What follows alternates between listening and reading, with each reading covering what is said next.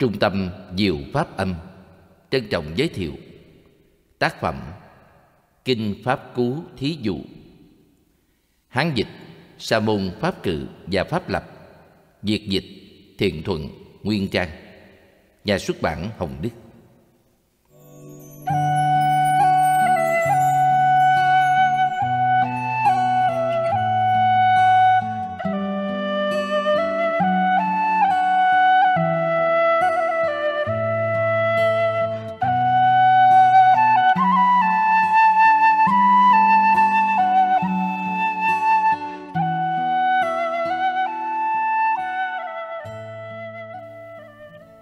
Lời đầu sách. Pháp Cú Thí Dụ là quyển kinh thứ hai trăm mười một thuộc bộ Bản Duyên trong Đại Chánh Tân Tu Đại Tạng Kinh.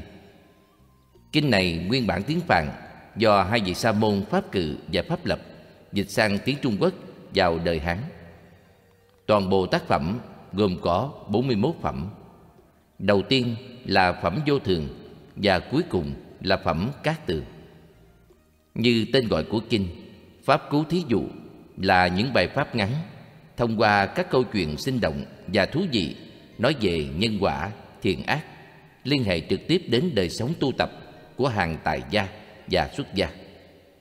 Khác với lối trình bày của các quyển kinh Pháp Cú khác, đều nêu ra bài kệ pháp rồi giải thích bằng hình ảnh, chứng minh bằng sự việc. Kinh Pháp Cú Thí Dụ này lại đưa ra những hình ảnh rất gần gũi bình dị, và sau đó là lời giải thích hoặc một bài kệ pháp kết lại để nhằm thức tỉnh mọi người nhận chân được sự đổi thay, sinh diệt của sự vật mà không còn mê muội chấp trước. Từ đó, mọi người sẽ tìm cho mình một hướng đi giải thoát đích thực. Bộ kinh này do hai đại đức Thích Thiện Thuận và Thích Nguyên Trang, thành viên của Trung tâm Dịch thuật Hán Nôm Huệ Quang, chuyển ngữ từ Hán sang Việt. Tuy hai vị đã gia tâm cố gắng nhưng khó tránh khỏi sai sót, mong chư vị thiện hữu tri thức bỏ lỗi và chỉ giáo cho. Huệ Quang, ngày hai mươi tám tháng năm năm hai nghìn không trăm mười ba. Tỳ Kheo Thích Minh Cảnh.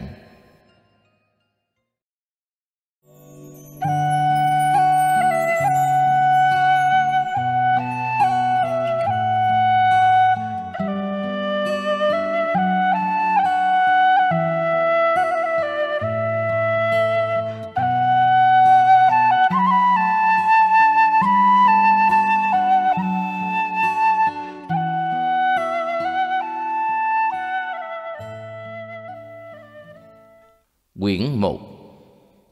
Phẩm một. Vô Thường. Một. Đế Thích và Kiếp Lừa. Thuở xưa, khi Đế Thích đang trị vì ở cõi trời Đao Lợi, một hôm, ông cảm thấy năm tướng suy hao hiện ra trên thân. Tự biết, sau khi chết, sẽ đầu thai vào bụng cô lừa cái của nhà người thợ gốm dưới trần gian.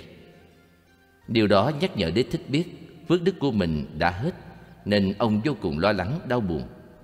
Thầm nghĩ, trong ba cõi chỉ có Đức Phật mới có khả năng cứu chúng sanh thoát khỏi cảnh khổ.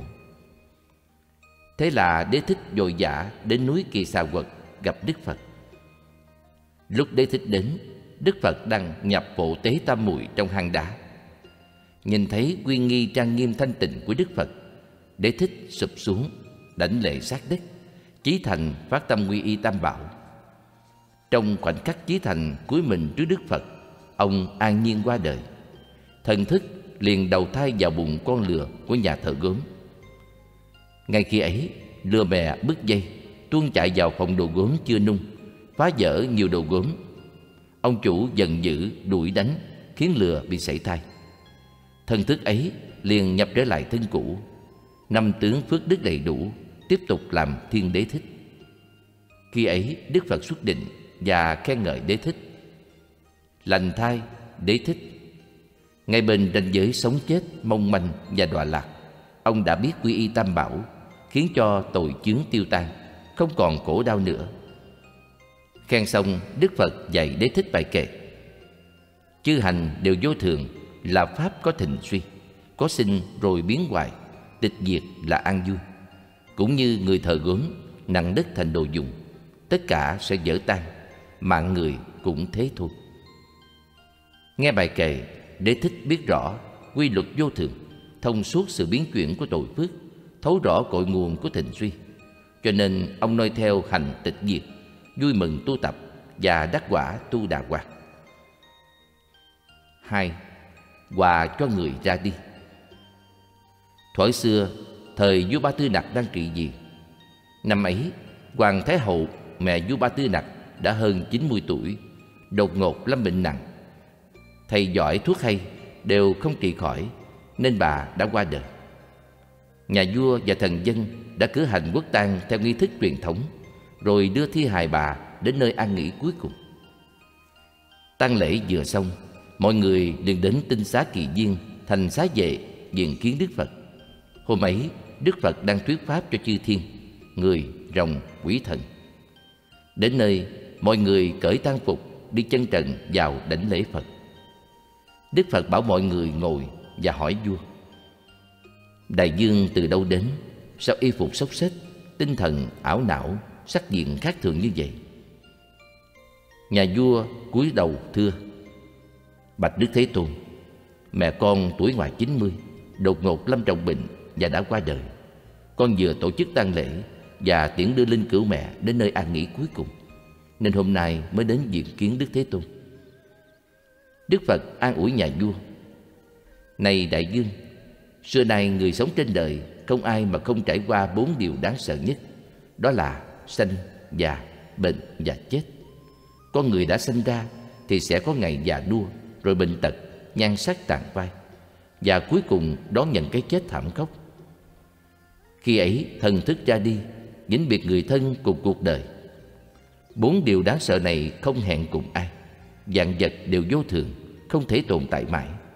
Mạng sống con người cũng lặng lẽ, nhanh chóng qua đi, như một ngày chóng tàn, như nước đâm sông cứ âm thầm tuôn chảy. Đức Thế Tôn bèn nói kệ: như nước sông cuộn chảy, một dòng tích mù trôi, mạng người cũng thế thôi, ra đi không trở lại. Đức Phật dạy tiếp: đại vương, cuộc đời vốn là như vậy, ngắn ngủi vô cùng và tuyệt vọng. Không một ai thoát khỏi bàn tay hung tàn của thực chết. Từ ngàn xưa, dù là vua chúa, chư Phật, chân nhân, tiên nhân, chứng ngũ thông, đều không ai sống mãi đến ngày nay. Đại vương đừng quá đau buồn mà ảnh hưởng đến long thể.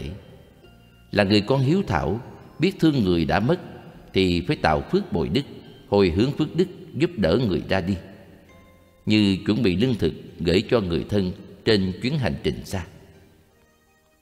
Nghe những lời dạy ân cần của Đức Phật, nhà vua và quần thần đều vui mừng, quên hết buồn đau. Tất cả những người có mặt đều thấu hiểu đạo lý vô thường. Ba, đàn bò vô tri. Thuở xưa, lúc Đức Phật ở tại Trúc Viên, trong thành La Duyệt Kỳ, một hôm Đức Phật cùng các đệ tử nhận lời thỉnh vào thành Thọ Trai thuyết pháp. Xế chiều, Ngài cùng đệ tử rời thành trở về tinh xá. Trên đường, Ngài gặp một người lùi đàn bò lớn vào thành. Đàn bò mập mạp no tròn, chạy nhảy, hút nhau đùa giỡn. Thấy vậy, Ngài nói kệ: người cầm roi trong tay, chăn bò mập giết ngay. Người nuôi thân mập khỏe, già chết đến nào hay. Tất cả chúng sanh đây, dòng tộc, nam nữ thảy, tích chứa nhiều của cải, thần chết chẳng nương tay. Thời gian qua một ngày, mạng sống giảm theo ngay, đến khi tuổi thọ hết, như giếng cạn lâu ngày. Về đến tinh xá Trúc Viên, Đức Phật rửa chân xong, trải tọa cụ, ngồi chánh niệm. Tôn giả A Nan đến trước Đức Phật cúi đầu thưa: bạch Đức Thế Tôn, vừa rồi trên đường Đức Thế Tôn nói ba bài kệ, con không hiểu hết ý nghĩa, cuối xin Ngài chỉ dạy. Đức Phật hỏi Tôn giả A Nan: thầy có thấy người lùa đàn bò không? A Nan thưa: bạch Thế Tôn, con thấy. Đức Phật bảo A Nan: đàn bò của người đồ tể này vốn cả nghìn con. Mỗi ngày ông ta đều sai người lùa bò ra ngoài thành, tìm nơi nước trong, cỏ non, nuôi bò mập mạp. Rồi mỗi ngày chọn một con to mập nhất đem làm thịt. Đến nay số bò bị giết đã hơn phân nửa, mà những con bò còn lại không hề hay biết, vẫn cứ hút nhau, chạy nhảy kêu đống. Vì thương đàn bò vô tri, ta mới nói bài kệ đó. A Nan, đâu phải chỉ có đàn bò mới như vậy, mà con người cũng thế. Cứ chấp chặt vào bản ngã, không hiểu lẽ vô thường, tham đắm ngũ dục, nuôi dưỡng thân xác, thỏa mãn tâm ý, tàn hại lẫn nhau. Một cái vô thường đột ngột đến, mù mịt chẳng hay, nào khác gì đàn bò kia. Lúc ấy, trong chúng hội có hai trăm vị tỳ kheo tham đắm lời dưỡng. Nghe bài pháp này liền nỗ lực tu tập, không bao lâu có được lục thông, chứng quả A-la-hán. Đại chúng đều vui mừng đảnh lễ Đức Phật. Bốn. Lá vàng khóc, lá xanh rơi. Thuở xưa, thời Đức Phật còn tại thế, ở nước Xá Vệ, có Phạm Chí nọ chỉ sanh được một đứa con gái duy nhất. Năm mười bốn mười lăm tuổi, cô bé trở thành một thiếu nữ xinh đẹp tuyệt trần, lại thông minh và rất giỏi lý luận. Phạm Chí rất mực thương yêu đứa con quý này. Nhưng bất hạnh thay, cô bé đột ngột phát bệnh nặng rồi qua đời. Lại thêm vụ mùa năm đó, lúa vàng bông triểu hạt tự nhiên bị hỏa hoạn cháy rụi. Bất ngờ hứng chịu hai tai họa thảm khốc, Phạm Chí đau buồn tột độ, tinh thần bấn loạn, đờ đẫn như người điên dại, không sao giải tỏa được, khiến ông vô cùng tuyệt vọng. Nghe mọi người truyền nhau, Đức Phật là bậc đại thánh, thầy của trời người, Ngài có khả năng giảng giải đạo lý, khiến người nghe quên hết ưu phiền, thoát được tai họa. Phạm Chí liền tìm đến Kỳ Viên gặp Đức Phật. Trong thời gian này, Đức Phật ở đây thuyết pháp cho hàng đệ tử. Đến nơi, Phạm Chí thành kính đảnh lễ, quy thẳng thưa: Bạch Đức Thế Tôn, con vốn hiếm muộn, chỉ có một đứa con gái duy nhất nên hết mực thương yêu. Nhờ đó mà quên đi mọi ưu phiền trong cuộc sống. Nhưng nó đột ngột lâm bệnh nặng, rồi bỏ con ra đi vĩnh viễn. Trời sanh ra tới tình cảm cha con sâu nặng, nên con vô cùng đau khổ. Cuối xin Đức Thế Tôn thương xót chỉ dạy cho con cách giải tỏa nỗi đau này. Đức Phật bảo Phạm Chí: Trên đời có bốn điều không thể tồn tại mãi.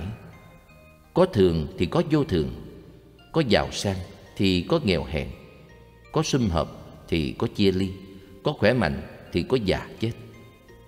Đức Thế Tôn bèn nói bài kệ: Có thường thì có diệt, gặp đây may cách biệt, lên cao rồi xuống thấp, sanh tử lẽ thường nhiên. Nghe kệ xong, Phạm Chí tỏ ngộ, thấy lòng thanh thản vô bờ, nên xin Đức Phật xuất gia làm tỳ kheo. Vừa thưa xong, râu tóc Phạm Chí tự rụng, trở thành tỳ kheo. Và nhờ quán chiếu tư duy vô thường, ông đắc quả A-la-hán. Năm. Sắc đẹp chống tà. Thuở xưa, thời Phật còn tại thế, trong kinh thành La Duyệt Kỳ có kỹ nữ Liên Hoa, nhan sắc tuyệt trần, trong nước không ai sánh bằng. Là người mà biết bao con em các bậc đại thần mong muốn được đem sính lễ cầu hôn. Một hôm, thiền tâm phát khởi, cô muốn từ bỏ cuộc sống trần tục, xuất gia làm tỳ kheo ni. Thế là cô quyết định vào núi Kỳ Xà Quật gặp Đức Phật.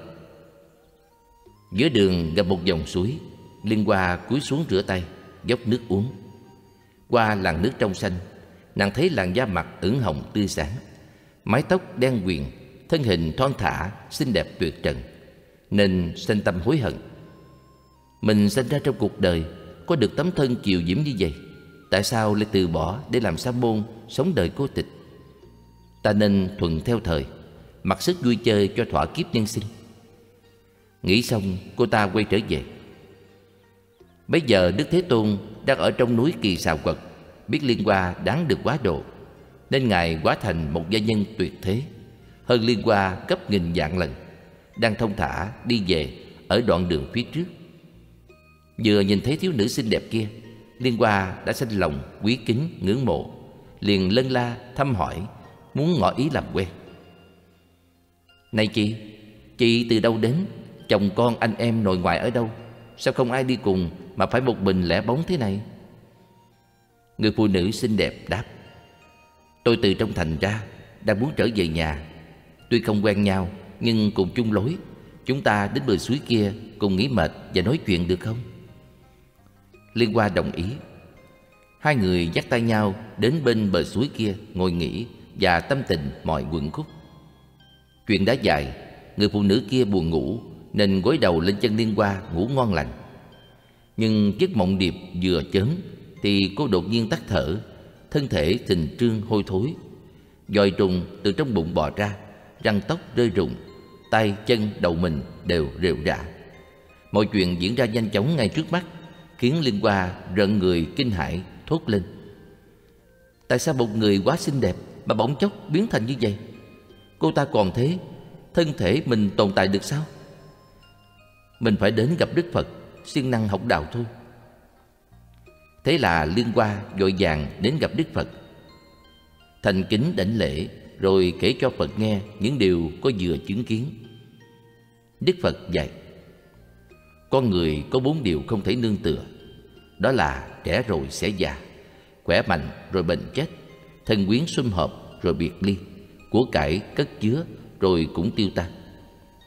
Đức Thế Tôn bèn nói kệ: già dung nhan úa nhào, thêm bệnh thân tàn mau, khi hình hài sức kiệt, thần chết đến theo sau. Thân này tốt ở đâu, toàn tiết chất dơ xấu, bệnh tật tra tấn mãi, già chết đến liền nhau. Sống chẳng biết đổi thay, chỉ thêm nhiều sai trái, ham muốn cho thỏa lòng, thần chết đến nào hay. Nào mẹ, cha, nội ngoại, anh em cùng con cái, thần chết đến bất ngờ, biết nương cậy vào ai.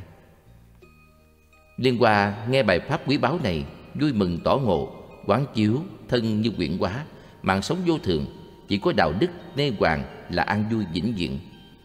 Thế là cô liền quỳ trước Đức Phật xin được làm Tỳ Kheo Ni. Đức Phật dạy: lành thai. Khi ấy tóc trên đầu Liên Hoa tự rụng, cô trở thành Tỳ Kheo Ni, tư duy chỉ quán, đắc quả A La Hán. Đại chúng nghe Đức Phật nói pháp, ai cũng hoan hỷ dâng lời. Sáu, chạy trốn thần chết. Thuở xưa ở kinh thành Dương Xá có bốn anh em nhà Phạm Chí nọ đều chứng ngũ thông, biết bảy ngày sau mình sẽ chết. Họ bàn với nhau, năng lực của ngũ thông có thể xoay chuyển trời đất, chụp bắt mặt trời mặt trăng, dời núi lấp biển, có chuyện gì mà làm không được? Lẽ nào chúng ta không thể tránh được cái chết này sao? Người thứ nhất nói: ta sẽ lặn vào giữa lòng biển, không ngoi lên mặt nước, cũng không sát đáy, quỷ dữ vô thường làm sao biết ta đang ở đâu? Người thứ hai nói: ta sẽ trốn vào giữa núi Tu Di, rồi khép kín núi lại, không để hở một khoảng trống nào, quỷ dữ vô thường làm sao biết được chỗ của ta? Người thứ ba nói: ta sẽ bay lên trốn giữa hư không mênh mông, quỷ dữ vô thường đâu thể tìm thấy được. Người thứ tư nói: còn ta sẽ trốn vào giữa chợ đông người, quỷ dữ vô thường chắc gì tìm được. Bàn xong, bốn người kéo nhau đến từ biệt nhà vua. Muôn Tâu đại dương, tuổi thọ của chúng tôi tính ra chỉ còn bảy ngày nữa thôi, nên chúng tôi muốn đi trốn thần chết với hy vọng thoát được trở về. Vì vậy hôm nay đặc biệt đến đây thăm và từ biệt, kính mong đại dương ban ân. Thế rồi bốn người từ biệt ra đi, mỗi người đến nơi đã dự tính. Nhưng sau bảy ngày thì cả bốn người đều chết, như trái cây chín rụng xuống đất. Một hôm, quan quản lý chợ đến tâu nhà vua, có một Phạm Chí vừa chết trong chợ. Vua chợt nhớ ra, bốn người nói đi trốn thần chết, một người đã chết, ba người kia lẽ nào thoát được? Sau đó, vua liền ra lệnh chuẩn bị xe ngựa đến Trúc Viên gặp Đức Phật. Hôm ấy Đức Phật đang thuyết pháp cho chúng hội. Đến nơi, nhà vua thành kính đảnh lễ Đức Phật, rồi ngồi qua một bên thưa: bạch Đức Thế Tôn, gần đây có bốn anh em Phạm Chí đều chứng ngũ thông, tự biết mình không còn sống bao lâu nữa nên cùng đi trốn thần chết. Không biết bây giờ họ có thể thoát được không? Đức Phật dạy: đại dương, trên đời có bốn việc con người không thể thoát được. Một, còn thân trung ấm, phải chịu tái sanh. Hai, sinh ra phải chịu già yếu. Ba, già rồi phải chịu bệnh hoạn. Bốn, bệnh rồi phải chịu chết. Sau đó Đức Thế Tôn nói kệ: dù hư không biển cả hay trốn vào hang đá, không một nơi chốn nào thần chết chịu buông tha. Người tạo nghiệp là ta, hôm nay phải gặt quả. Người bị nó quấy nhiễu, già chết nào bỏ qua. Biết vậy tâm ăn quả, sanh tử sẽ tránh xa. Tỳ kheo dẹp quân ma, thoát sanh tử ta bà. Đức Phật nói xong, nhà vua liền khen ngợi. Lành thay, đúng như lời Thế Tôn chỉ dạy, bốn người tránh nạn, một người đã chết thì ba người kia cũng thế thôi, vì duyên số có phận. Quan thần trong triều theo nhà vua tham dự pháp hội đều kính tin và ghi nhận lời Phật dạy. Phẩm hai. Dạy học. Một. Tỳ kheo mê ngủ. Thuở xưa, Đức Phật ở tại Tinh Xá Kỳ Viên, thành Xá Vệ. Một hôm, Ngài dạy các tỳ kheo. Các thầy phải siêng năng tu tập, trừ bỏ ấm cái, tâm ý sáng suốt, định tĩnh thì mới tránh được đau khổ. Khi ấy, trong chúng có một tỳ kheo tối già, kém hiểu biết, hễ ăn no là vào phòng đóng cửa nằm ngủ, yêu quý thân thể, thoải mái tâm hồn, không hề để tâm đến vô thường, suốt ngày đêm cứ thẫn thờ biếng nhác. Đức Phật biết bảy ngày sau tỳ kheo ấy sẽ mất, và thương tỳ kheo sẽ đọa vào đường ác, nên Ngài vào phòng gọi tỳ kheo dậy. Dậy đi, sao ngủ mãi như rận mọt sò trái, vật bộc đồ bất tịnh, sao mê chấp thân hoài. Nếu thân này bị thương, tâm đớn đau khôn lường, thân là ổ họa tai, sao cứ hoài ôm giữ. Biết nghĩ thôi phóng vật, làm người học đạo màu, từ nay không sầu lo, chánh niệm tâm tĩnh lặng, chánh kiến tịnh giác tăng, nguồn sáng cho thế gian, phước đức tăng hằng hạ, đường ác thôi dạo ra. Nghe kệ, tỳ kheo giật mình tỉnh ngủ, thấy Đức Phật đích thân chỉ dạy nên càng thêm kính sợ, nín lặng, đứng dậy cúi đầu đảnh lễ Ngài. Đức Phật dạy: Thầy có biết đời trước của mình không? Tỳ kheo đáp: Bạch Thế Tôn, con bị vô minh ngăn che nên thật sự không biết được. Đức Phật dạy: Thuở quá khứ, thời Đức Phật Duy Vệ, thầy từng xuất gia, nhưng tham đắm lợi dưỡng, chẳng màng đến kinh luật, ăn no liền lăn ra ngủ, chẳng màng nghĩ tới cảnh vô thường. Sau khi chết, thần hồn của thầy sanh làm con rận, sống năm chục nghìn năm. Chết đi lại sanh làm con trai, con sò, sâu mọt trong thân cây. Mỗi loại sống năm chục nghìn năm. Bốn loại côn trùng này suốt đời sống trong bóng tối, lại ham sống lâu, tham đắm thân thể, thích ở chỗ tối tăm, chọn bóng tối làm nhà, không ưa nơi sáng sủa. Mỗi lần ngủ thì một trăm năm mới thức dậy, bị trói trong lưới tội, chẳng mong ra khỏi. Đời này vừa hết tội liền được làm sa môn. Vậy tại sao thầy cứ ngủ mãi không biết chán? Được nghe nhân duyên đời trước, tỳ kheo sợ hãi, ăn năn tự trách, quét sạch mây ngủ cái, liền chứng quả A-la-hán. Hai. Tâm tình tình dứt. Thuở xưa, Đức Phật ở tại Kỳ Thọ Cấp Cô Độc Viên, nước Xá Vệ, thuyết pháp cho bốn chúng và trời người. Lúc đó, trong chúng đệ tử có một thầy tỳ kheo trẻ, đầu óc chậm lục, khờ khạo quê mùa, không thông hiểu đạo lý, lại nặng về tình cảm nam nữ, luôn nghĩ đến tình dục, lòng ham muốn rất mãnh liệt, không thể kiềm chế được. Vì vậy, thầy luôn bị phiền não dày dò, không thể đạt được niềm vui trong đời sống xuất thế. Một hôm, thầy suy nghĩ: Nếu ta cắt bỏ năm căn thì sau này tâm hồn sẽ thanh tịnh, có thể đạt được đạo quả. Nghĩ vậy, thầy liền đến nhà cư sĩ mượn chiếc búa mang về, rồi vào phòng đóng cửa lại, cởi hết y phục, ngồi lên tấm ván, muốn cắt bỏ năm căn. Thầy ngồi thẳng suy nghĩ: Do cái này mà ta phải khổ đau, trôi lăn trong sanh tử biết bao số kiếp, lên xuống ba nẻo sáu đường đều do sắc dục. Không cắt bỏ nó đi thì không có cơ hội đắc đạo. Đức Phật biết tỳ kheo do tâm ý ngu si nên mới nghĩ và làm như vậy. Vì đạo phải do điều phục tâm mà đạt, tâm là cội nguồn của tất cả. Tỳ kheo không biết làm như thế sẽ chết, tự hại đời mình, gây ra tội lỗi, chịu nhiều đau khổ. Thương tỳ kheo trẻ nông cạn, Đức Thế Tôn liền đến gõ cửa phòng, hỏi tỳ kheo: Thầy định làm gì đó? Tỳ kheo hốt hoảng bỏ búa, mặc y phục vào, đảnh lễ Đức Phật và thưa: Bạch Đức Thế Tôn, con học đạo đã lâu mà chưa tỏ ngộ giáo pháp.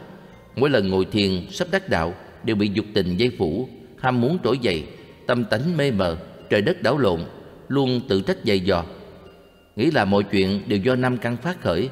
Vì vậy con mượn búa về muốn cắt bỏ nó đi.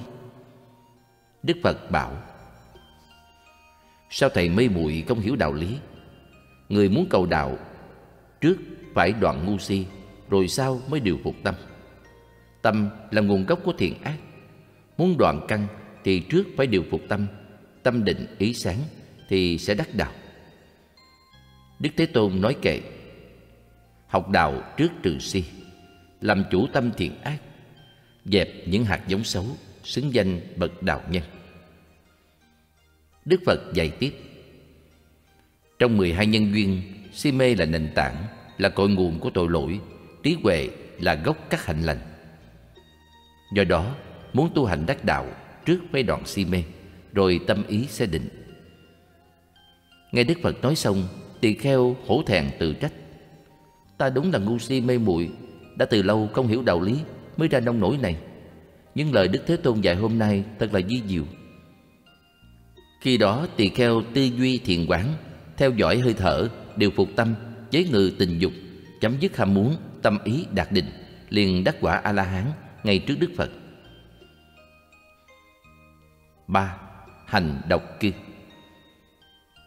Thuở xưa Đức Phật thuyết pháp cam lộ cho chư thiên, quốc dương, quan đại thần tại núi Linh Thứu, nước La Duyệt Kỳ. Khi ấy trong chúng có vị tỳ kheo tính khí ngang bướng cố chấp, không chịu nghe lời ai cả. Biết được chuyện này, Đức Phật liền bảo vị ấy đến hang Quỷ Thần phía sau núi, ngồi dưới tán cây theo dõi hơi thở để nhập định. Theo dõi hơi thở biết dài ngắn để an định tâm, chấm dứt mong cầu, diệt sạch khổ đau, thì có thể đắc niết bàn. Vâng lời Đức Phật, Tỳ Kheo đến núi chuẩn bị ngồi thiền định tâm, thì nghe tiếng của quỷ thần từ trong núi phát ra. Nhưng chỉ nghe vọng lại một thứ âm thanh đáng sợ, chứ không hề thấy hình dáng. Tỳ Kheo sợ hãi đến nỗi không sao định tâm được, nên hối hận thoái chí tu tập.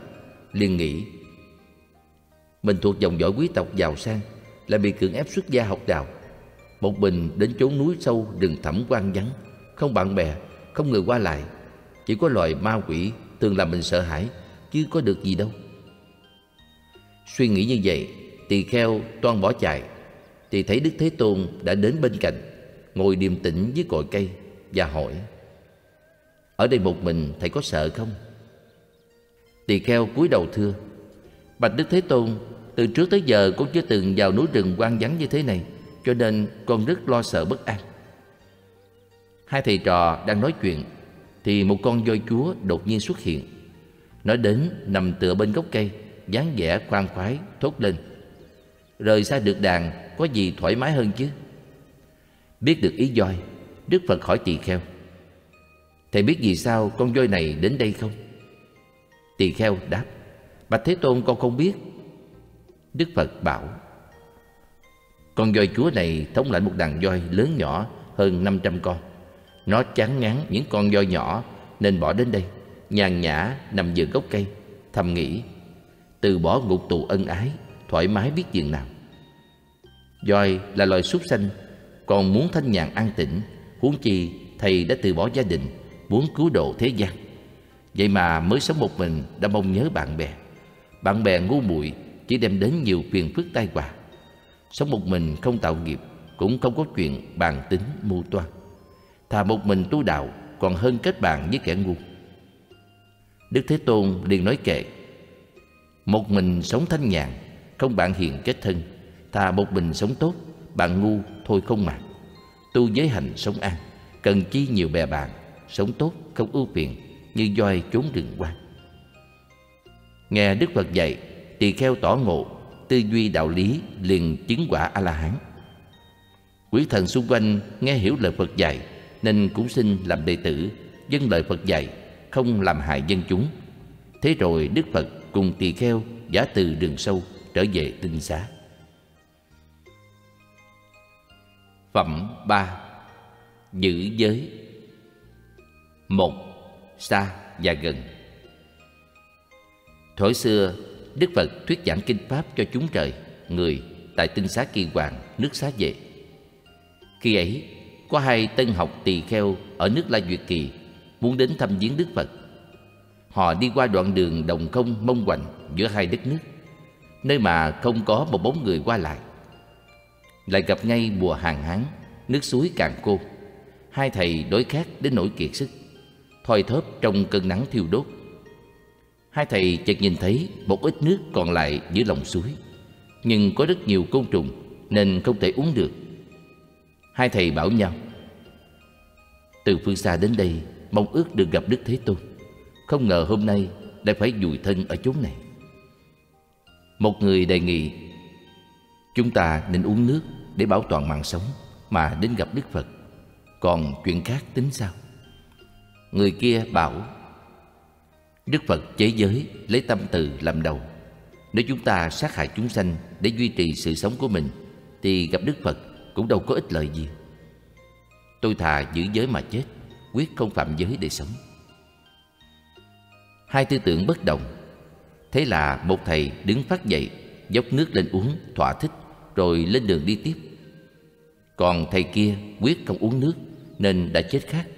Thần thức liền thác sanh lên trời đau lợi. Vị này tư duy tỏ ngộ, biết đời trước nhờ trì giới mà đời nay mới được sanh lên cõi này, cho nên tin tưởng quả báo không phải là điều xa vời. Nghĩ vậy, vị trời này mang hương hoa xuống gặp Đức Phật, đảnh lễ cúng dường rồi đứng qua một bên. Còn thầy tỳ kheo uống nước, lội mấy ngày đường mệt nhọc mới đến tinh xá. Thấy được thần đức uy nghi tôn kính của Đức Phật, thầy cung kính đảnh lễ, rồi không ngăn được nỗi lòng, thầy vừa khóc vừa thưa: Bạch Đức Thế Tôn, một người bạn cùng đi với con đến gặp Thế Tôn nhưng đã chết khát trên đường. Thương cho người ấy chưa đạt được sở nguyện, mong Đức Thế Tôn chứng biết. Đức Phật bảo: Ta đã biết rõ. Đức Phật liền chỉ vị trời đứng bên cạnh và nói: Vị trời này chính là bạn của thầy, nhờ giữ vẹn giới pháp nên được sanh lên cõi trời và đã đến đây trước thầy rồi. Đức Thế Tôn dán y để bày ngực và bảo vị tỳ kheo kia: Thầy chỉ muốn thấy thân thể này của ta mà không giữ gìn giới pháp của ta. Tuy nói thầy thấy ta, nhưng ta lại không thấy thầy.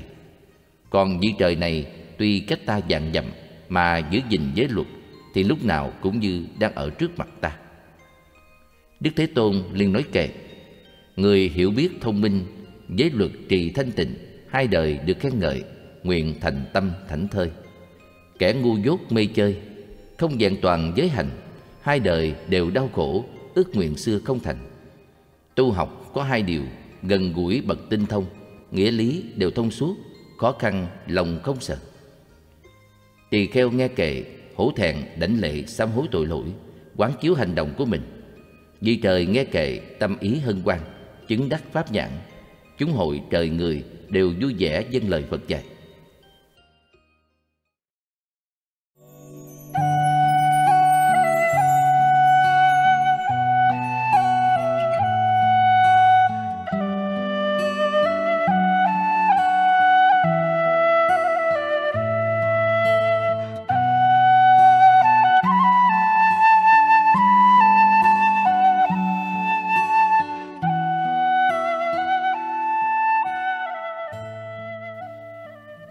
Phẩm bốn.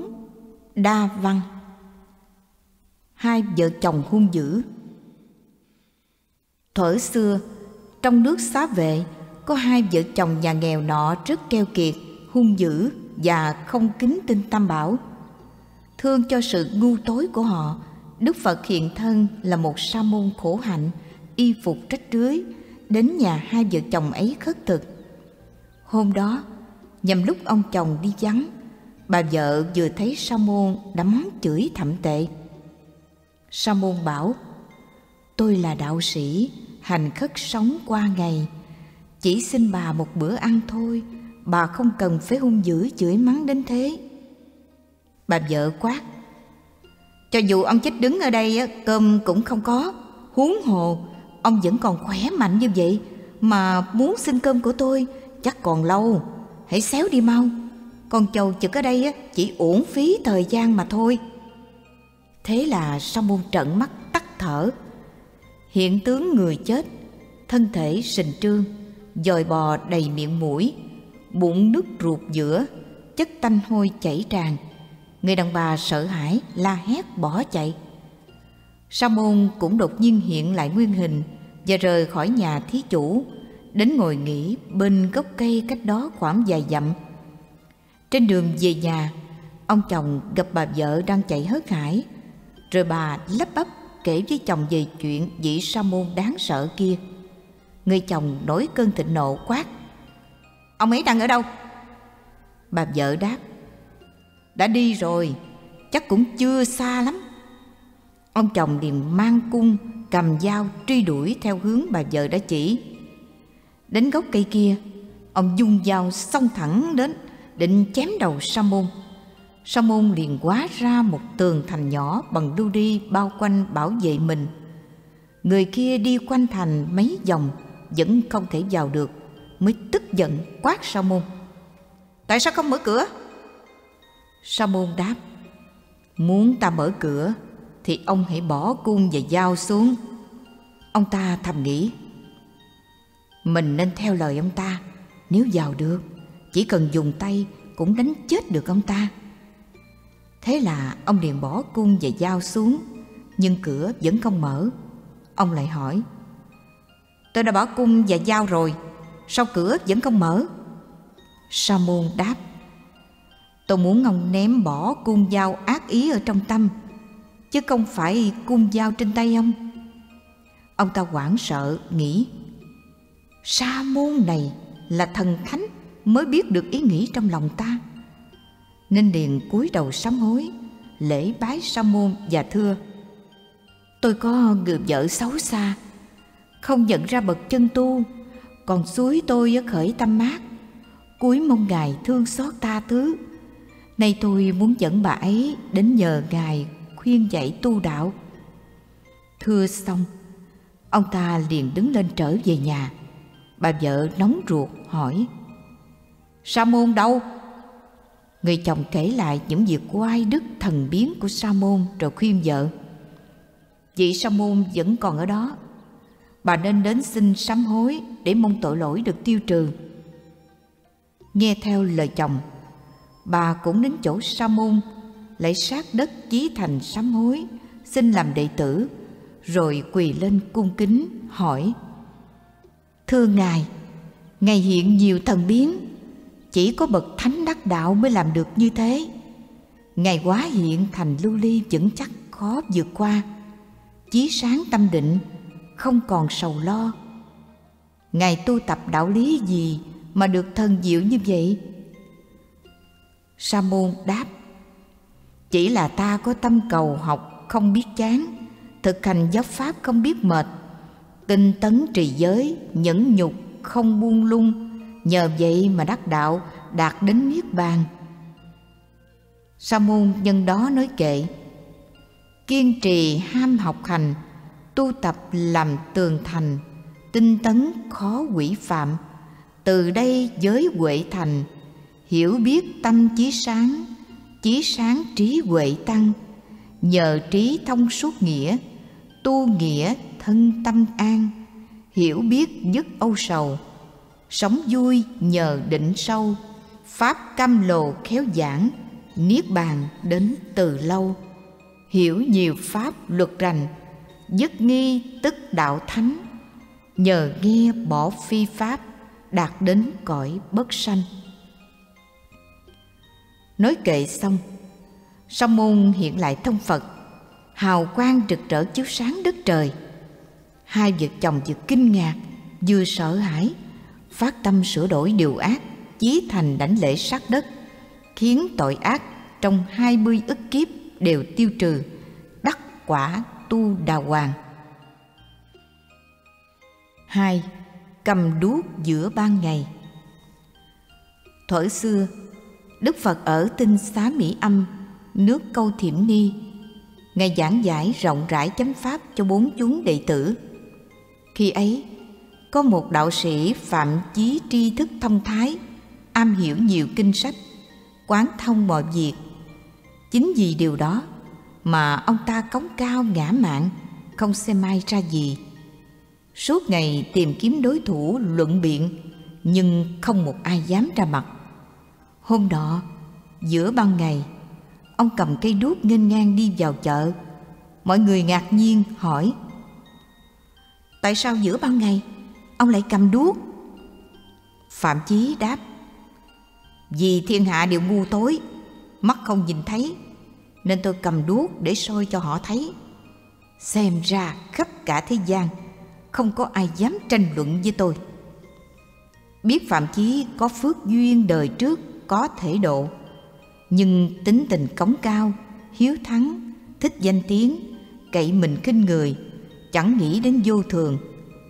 Nếu cứ như vậy thì sau này ông sẽ đọa vào địa ngục Thái Sơn vô số kiếp, khó mong thoát khỏi. Muốn độ Phạm Chí này nên Đức Phật liền hóa ra là một hiền giả ngồi giữa chợ, hỏi Phạm Chí: "Tại sao ông làm vậy?" Phạm Chí đáp: "Vì mọi người ngu tối, ngày đêm chẳng thấy ánh sáng, nên tôi cầm ngọn đuốc để soi cho họ. Trong kinh có bốn pháp sáng suốt, ông có biết không?" "Không biết." "Vậy ta nói cho ông nghe. Một là hiểu rõ thiên văn, địa lý, điều hòa bốn mùa. Hai là hiểu rõ tinh tú, thông thạo ngũ hành. Ba là hiểu rõ phương pháp trị nước an dân. Bốn là hiểu rõ việc điều binh khiển tướng, chắc chắn không sơ suất.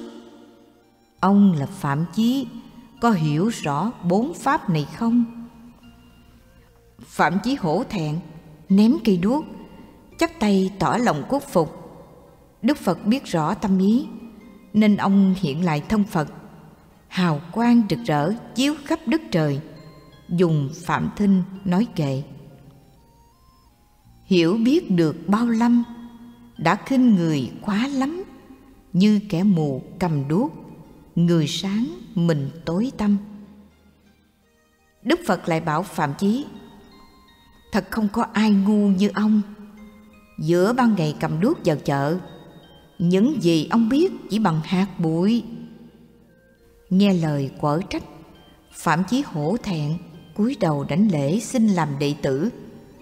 Đức Phật chấp thuận cho Phạm Chí làm sa môn. Phạm Chí tu tập tâm ý sáng tỏ, vọng tưởng lắng động, liền chứng A La Hán. Ba, tâm bệnh hay thân bệnh. Thuở xưa, ở nước Xá Vệ, có đại trưởng giả Tu Đạt đã chứng quả Tu Đà Hoàng. Ông có người bạn thân là trưởng giả Hảo Thí, không tin đạo Phật và y thuật. Một hôm, trưởng giả Hảo Thí lâm bệnh nặng, nằm liệt giường. Thân quyến bạn bè đều đến thăm hỏi, khuyên ông trị bệnh, nhưng ông thà chết chứ không chịu chữa trị, và còn nói với mọi người: "Tôi thờ mặt trời mặt trăng, trung với vua, hiếu với cha mẹ, có chết ở đây cũng nhất quyết không thay đổi." Hôm đó trưởng giả Tu Đạt cũng có mặt, nên khuyên bạn: "Vị thầy tôi tôn kính chính là Đức Phật, oai đức của Ngài bao trùm khắp vạn vật, ai gặp cũng đều được phước báo. Anh thử thỉnh Ngài đến giảng kinh, chú nguyện. Nghe được lời dạy của Đức Phật thì lời nói, hành động của mình sẽ tiến bộ, không giống những đạo khác. Còn có nhận Ngài làm thầy hay không thì tùy ý của anh. Vì bệnh của anh đã lâu mà không biết bao giờ mới thuyên giảm. Tôi khuyên anh nên thỉnh Đức Phật đến, mong nhờ vào phước lực của Ngài gia hộ." Hảo Thí nghe nói có lý mới bảo: "Vậy thì tốt lắm. Xin anh thỉnh Đức Phật và chúng đệ tử giùm tôi." Tu Đạt dội đến tinh xá thỉnh Đức Phật cùng chúng tăng. Khi tăng đoàn đến trước cửa nhà Hảo Thí, Đức Phật phóng hào quang chiếu khắp trong ngoài. Thấy hào quang, Hảo Thí vui mừng, cảm thấy thân thể nhẹ nhàng thanh thoát, liền đến ngồi cung kính trước Đức Phật. Đức Phật hỏi thăm: Trước giờ trưởng giả thờ vị thần nào? Có trị liệu gì chưa? Bạch Đức Thế Tôn, tôi thờ mặt trời, mặt trăng, vua chúa, tổ tiên, cung kính trai giới, cầu khẩn mọi điều, nhưng mắc bệnh đã lâu mà vẫn chưa nhận được ân điển nào. Còn việc thuốc thang, châm cứu thì nhà này cấm kỵ. Ngay cả việc tụng kinh, giữ giới, làm phước bồi đức theo Phật, chúng tôi cũng hoàn toàn không biết. Tổ tiên từ xưa đến giờ đều phải chịu cái chết như vậy chứ không làm khác được. Đức Phật bảo: Người sống ở đời có ba trường hợp chết oan. Một là có bệnh mà không chữa trị, hai là trị mà không cẩn thận, ba là ngạo mạn tự trị chẳng biết nghịch thuận. Bệnh như vậy thì mặt trời, mặt trăng, trời đất, tổ tiên, vua chúa hay cha mẹ đều không thể cứu nổi. Phải hiểu rõ đạo lý, đúng thời chữa trị mới an ổn. Có ba cách để điều trị bệnh. Một là thân tứ đại nóng lạnh thì cần thuốc thang. Hai là bị tà ma quấy nhiễu, phải tụng kinh giữ giới. Ba là phụng thờ các bậc hiền thánh, cứu giúp chúng sanh nghèo khó, hoạn nạn, dùng quy đức thần kỳ che chở chúng sanh, dùng đại trí huệ diệt trừ phiền não. Nếu ông dân giữ như thế thì hiện đời an ổn tốt lành, hoàn toàn không bị chết oan. Với huệ thanh tịnh thì đời đời thường được an ổn. Khi ấy Đức Thế Tôn liền nói kệ: Vì sáng thờ mặt trời, vì báo ơn thờ cha, vì thế lực thờ vua, vì hiểu đạo thờ thầy, vì sự sống tìm thuốc. Muốn thắng nương kẻ mạnh, hiểu pháp nhờ trí huệ, làm phước vui đời đời. Xét bạn nhìn việc làm, biết bạn lúc nguy nan, hiểu vợ trốn phòng the, biết người trí qua lời. Bậc thầy phải thấy đạo, giải nghi giúp người hiểu, mở bày tâm thanh tịnh, giữ gìn được pháp tạng. Nhờ nghe đời này lợi, vợ con em bè bạn, hưởng phước đến đời sau. Nghe nhiều thành thánh trí, nhiếp trì thông nghĩa lý, hiểu rồi giới vẹn toàn. Người thọ pháp nương pháp, nhờ đó bệnh được an, buồn lo đều tiêu tan, bao họa tai trừ sạch. Muốn tốt lành an ổn, phải theo bậc hiểu biết. Trưởng giả Hảo Thí nghe Đức Phật thuyết pháp xong, giải tỏa được mối nghi trong lòng như mây tan trời sáng. Ông cho mời lương y đến trị bệnh và hết lòng học đạo. Nhờ vậy thân tứ đại được an ổn, hết các bệnh tật như uống cam lộ, trong ngoài khoan khoái, tâm định thân an, đắc quả tu đà hoàng. Thân quyến nhà vua và nhân dân đều quý kính ông. Bốn. Vết thương nào đau hơn? Cách kinh thành La Duyệt Kỳ hai trăm dặm về hướng nam có một ngọn núi lớn. Các quốc gia phương Nam đi lại đều phải qua nơi này.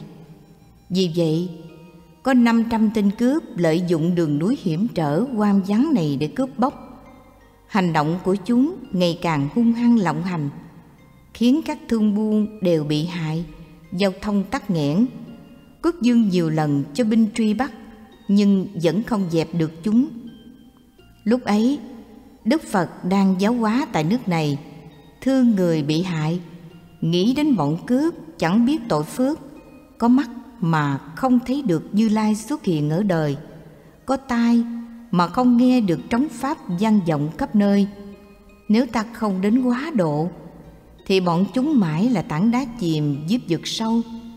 Thế là Đức Phật liền hóa ra một người ăn mặc sang trọng, đeo gươm, cầm cung tên, cưỡi một con tuấn mã có yên cương, được trang trí vàng bạc lấp lánh, mình ngựa đeo lục lạc bằng ngọc minh nguyệt. Người đó thúc ngựa hí vang chạy vào núi sâu. Thấy người này, bọn cướp cho rằng vụ cướp hôm nay nắm chắc thắng lợi, làm cướp lâu năm mà chưa có cơ hội tốt như thế này. Kẻ nào đơn thương độc mã vào đây, có khác gì đem trứng chọi đá.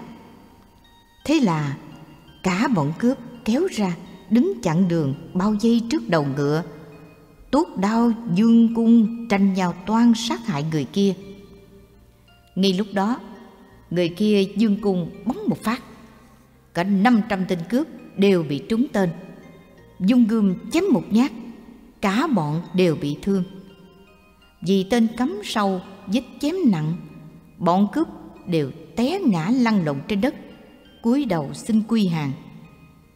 Ngài là thần thánh phương nào mà quy lực đến thế, xin tha cho mạng hèn chúng tôi, mong Ngài nhổ tên và chữa vết thương, chúng tôi đau đớn không sao chịu đựng nổi.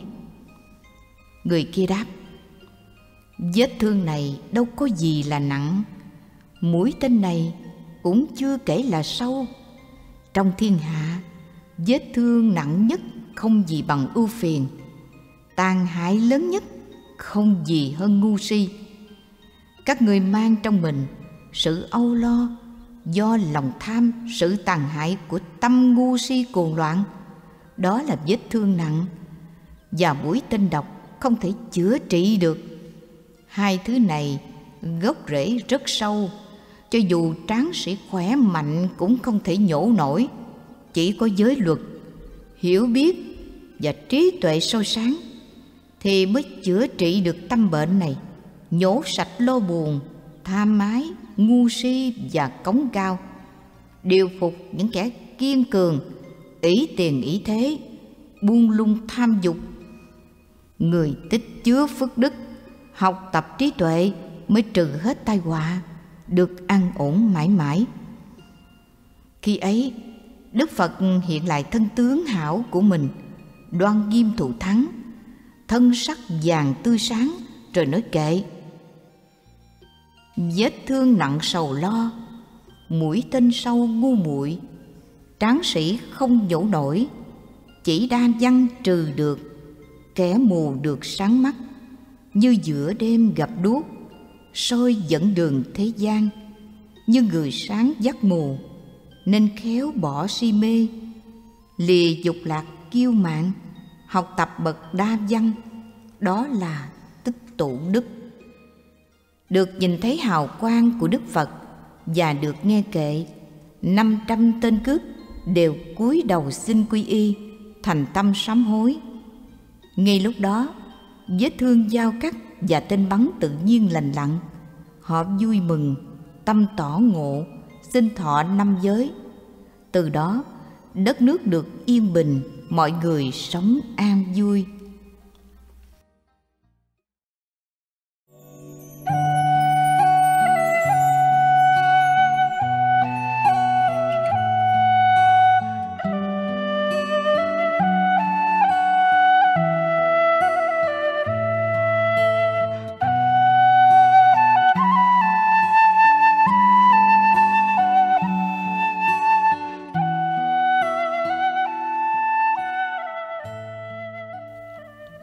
Phẩm năm.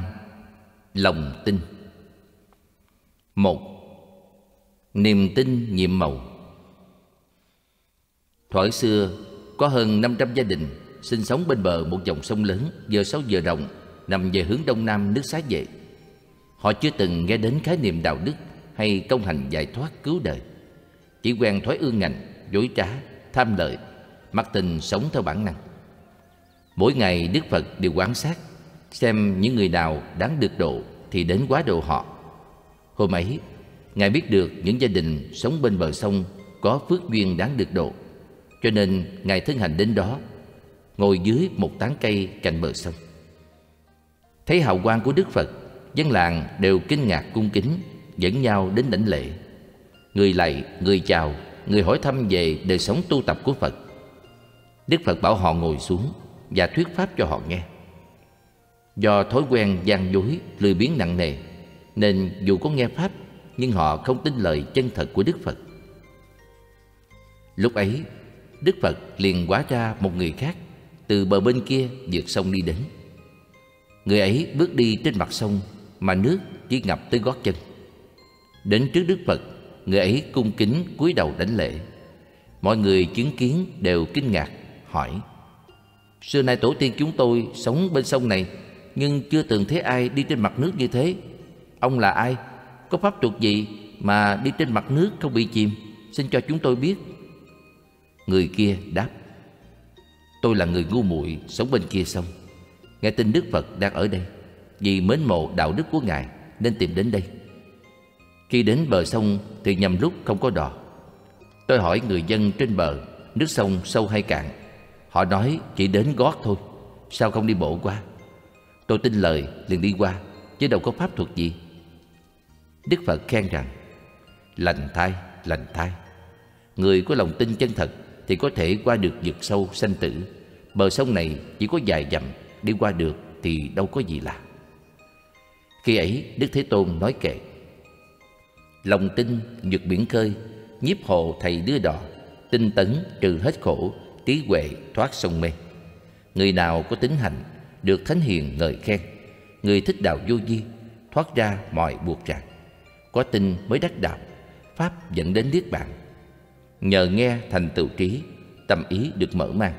Có tin và giữ giới, thường hành theo trí huệ, đại trượng phu trí lớn, thoát được dòng tử sanh." Nghe Đức Phật giảng pháp, thấy được bằng chứng người kia có niềm tin mà đi được trên mặt nước, nên dân làng tâm được khai mở, sanh lòng tin vững chắc. Tất cả đều thọ trì năm giới, trở thành cư sĩ có lòng tin thanh tịnh. Từ đó dân trong làng thành kính tin Phật, tinh tấn tu hành, giáo pháp được truyền đi khắp nơi. Hai, lời di huấn của cha. Thuở xưa lúc Đức Phật còn tại thế, có trưởng giả Tu Đà La rất giàu có và thành kính tin Tam Bảo. Ông phát nguyện vào ngày mùng tám tháng Chạp hàng năm sẽ thỉnh Phật và chúng tăng đến cúng dường, và đặt đây là lệ thường mà con cháu suốt đời phải noi theo. Do vậy, trước khi mất, ông ân cần dặn con trai Tỳ La Đà phải tiếp tục công việc ấy. Nhưng về sau, gia cảnh của ông ngày càng sa sút nghèo khó. Tháng Chạp đến rồi mà trong nhà không có gì để cúng dường, nên Tỳ La Đà vô cùng buồn khổ. Đức Phật dạy tôn giả Mục Kiền Liên đến hỏi Tỳ La Đà: "Sắp đến ngày cúng dường, theo di ngôn của cha, ông đã chuẩn bị gì chưa?" Tỳ La Đà đáp: "Thưa tôn giả, lời căn dặn của cha trước khi mất, con không dám trái. Chỉ mong Đức Thế Tôn thương xót, đừng xem thường mà bỏ chúng con. Vào giờ ngọ ngày mùng tám, xin hãy quan lâm tề xá của chúng con." Tôn giả Mục Kiền Liên trở về thưa lại với Đức Phật như vậy. Để có tiền cúng dường, Tỳ La Đà liền thế chấp vợ con với giá một trăm lượng vàng, rồi mua sắm đầy đủ phẩm vật cúng dường. Đúng ngày mùng tám, Đức Phật cùng với một nghìn hai trăm năm mươi vị tăng đến nhà. Sau khi an tọa, rửa tay, Đức Phật và chúng tăng thọ trai xong, rửa bát rồi trở về tinh xá. Được cúng dường Phật cùng thánh chúng, Tỳ La Đà vô cùng hoan hỷ, không chút hối hận. Nửa đêm hôm đó, trong hòm kho đựng tài sản trong nhà Tỳ La Đà, bấy lâu trống rỗng, tự nhiên vật báo đầy ắp như xưa. Sáng sớm hôm sau, vợ chồng Tỳ La Đà thấy vậy, trong lòng vừa mừng vừa lo. Họ sợ quan biết được, tra hỏi bảo vật này từ đâu mà có được. Hai vợ chồng bàn nhau nên đến hỏi Đức Phật. Đến nơi, họ kể với Phật mọi việc đêm qua. Đức Phật bảo Tỳ La Đà: "Con cứ yên tâm mà dùng các món bảo vật ấy, đừng nghi ngờ lo sợ. Con có lòng tin vững chắc, không trái lời cha, có giữ giới, biết hổ thẹn, dù chết cũng không thay đổi. Với lại con là người có hiểu biết, bố thí, trí huệ, tu đạo, nên có đủ thất tài. Tất cả tài vật đó là do phước đức chiêu cảm, chứ chẳng phải là tai họa. Người trí biết tu hành thì bất luận nam hay nữ, sinh ra bất cứ nơi nào đều có phước báo tự nhiên hiện đến." Khi ấy Đức Thế Tôn liền nói kệ: niềm tin và giới hành, hổ mình, thẹn với người, học rộng, bố thí, huệ. Đó là bảy thánh tài. Nhờ tin giữ giới hành, quán các pháp thanh tịnh, dùng trí huệ thực hành, dân lời dạy không quên, sống có bảy thánh tài, dù là nam hay nữ, trọn đời chẳng nghèo đói, bậc hiền thấy chân tâm. Tỳ La Đà nghe Đức Phật nói xong, lòng tin càng vững chắc, cúi đầu đảnh lễ với chân Phật, rồi vui mừng trở về nhà. Anh đem hết những lời dạy của Đức Phật nói lại cho vợ con nghe. Nhờ vậy mà mọi người đều hiểu đạo và tu tập theo giáo pháp.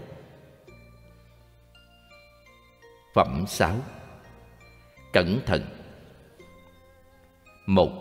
Giá trị một bữa ăn. Thuở xưa, có năm vị sa môn tu tập trên một ngọn núi cách kinh thành nước Ba La Nại khoảng bốn trăm năm mươi dặm. Mỗi sáng sớm, họ rời núi vào thành khất thực, thọ trai xong, về đến núi thì trời đã sụp tối. Do đi về đường xa mệt mỏi nên họ không thể ngồi thiền, tư duy chánh định. Cứ thế, trải qua nhiều năm, họ vẫn không thể đắc đạo. Thương đời sống tu hành vất vả nhưng không kết quả của năm vị sa môn, Đức Phật liền hóa thành một vị đạo nhân vào núi thăm hỏi họ. Các vị ẩn tu ở đây có vất vả lắm không? Các vị sa môn đáp: chúng tôi ở cách thành quá xa, mà thân tứ đại thì cần phải ăn uống, mỗi ngày đi khất thực vất vả, đã qua nhiều năm cực khổ vô cùng. Sáng sớm ra đi, đến chiều tối mới trở về, thân thể rã rời, còn đâu thời gian mà tu tập. Có lẽ suốt đời phải chịu cảnh thế này mà thôi. Đạo nhân nói: phàm người học đạo phải lấy giới làm gốc, nhiếp tâm làm hạnh, xem thân mạng như đôi dép bỏ, chỉ quý trọng chân lý, ăn chỉ để nuôi thân, giữ ý trong chánh định, chuyên tu tập chỉ quán, diệt trừ vọng tưởng, mong thành đạo quả. Ngược lại, nếu chỉ biết nuôi thân, thuận theo tình phàm thì làm sao thoát được khổ đau. Ngày mai, xin quý vị đạo nhân đừng xuống núi, tôi sẽ cúng dường để các ngài có một ngày nghỉ ngơi an lạc tu tập. Nghe vậy, năm vị đạo nhân hoan hỷ vô cùng, chuyên tâm thiền định, không còn lo chuyện đi khất thực nữa. Đúng giờ ngọ hôm sau, vị đạo nhân mang thức ăn đến cúng dường. Thọ trai xong, năm vị sa môn cảm thấy tâm hồn mình thanh thản nhẹ nhàng. Khi ấy, đạo nhân mới nói kệ: tỳ kheo thọ trì giới, cùng nhiếp hộ các căn, ăn uống biết điều độ, ngủ nghỉ phải tỉnh giác, dùng giới hàng phục tâm, giữ ý trong thiền định, chuyên tu tập chỉ quán, chánh trí không hề quên. Bậc sáng suốt giữ giới, bên trong quán chánh trí, hành đạo đúng như vậy, tự trừ hết khổ đau. Nói kệ xong, vị đạo nhân hiện lại thân Phật với nghi dung rực rỡ. Năm vị sa môn chấn động tinh thần, cùng tư duy về giới và đắc quả A La Hán. Phẩm bảy. Tư duy. Một. Món quà cho bạn. Thuở xưa, lúc Đức Phật tại thế, vua Phật Gia Sa và vua Bình Sa là một đôi bạn thân. Lúc ấy, vua Phật Gia Sa chưa biết gì về đạo Phật. Một hôm, ông làm một đóa hoa bằng bảy báo tặng vua Bình Sa. Vua Bình Sa lại đem hoa ấy cúng dường Đức Phật và thưa: bạch Đức Thế Tôn, vua Phật Gia Sa là bạn thân của con, đã tặng con đóa hoa này. Nay con dâng cúng Thế Tôn, nguyện cầu cho Phật Gia Sa tâm ý khai mở, kính tinh Tam Bảo, được gặp Phật nghe pháp, cung kính thánh chúng. Bạch Thế Tôn, vậy con nên dùng quà gì tặng lại cho ông ấy? Đức Phật dạy: đại dương hãy chép kinh thập nhì nhân duyên đem tặng. Vua Phật Gia Sa nhận được kinh, xem xong chắc chắn sẽ tin hiểu. Vua Bình Sa liền chép quyển kinh ấy, và đặc biệt viết một lá thư gửi vua Phật Gia Sa với nội dung: ngài tặng tôi đóa hoa bảy báo, nay tôi tặng ngài đóa hoa chánh pháp. Nếu tư duy rõ ràng nghĩa lý trong kinh này thì sẽ có được quả báo tốt. Tôi muốn ngài đọc tụng tư duy để cùng thưởng thức hương vị của đạo giải thoát.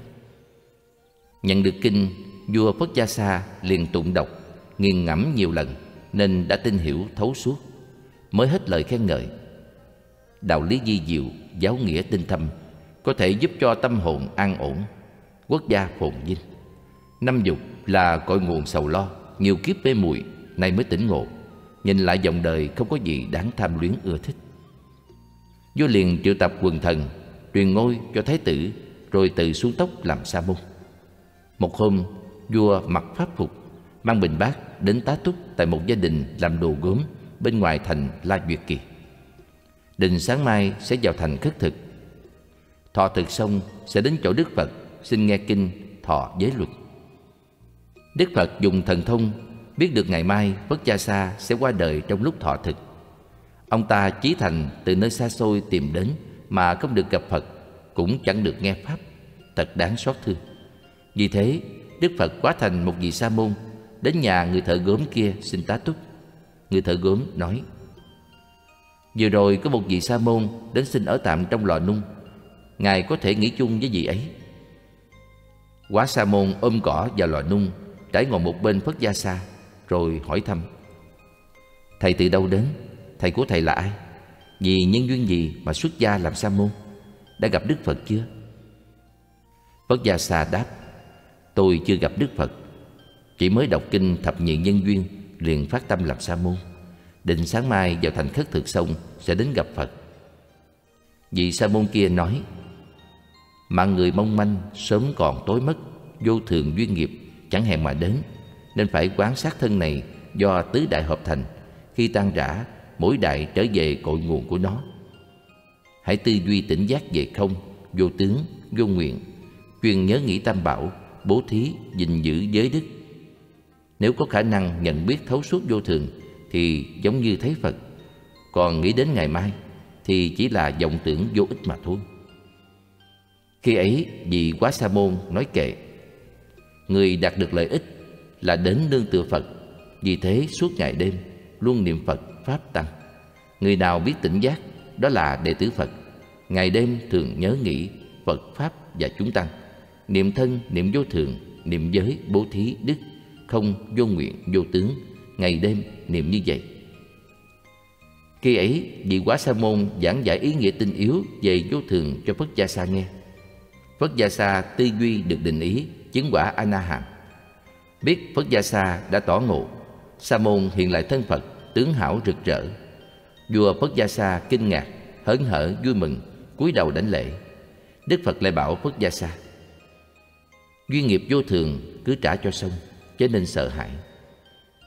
Dạ, con xin nghe theo lời dạy của Thế Tôn. Thế rồi Đức Phật bỗng nhiên biến mất.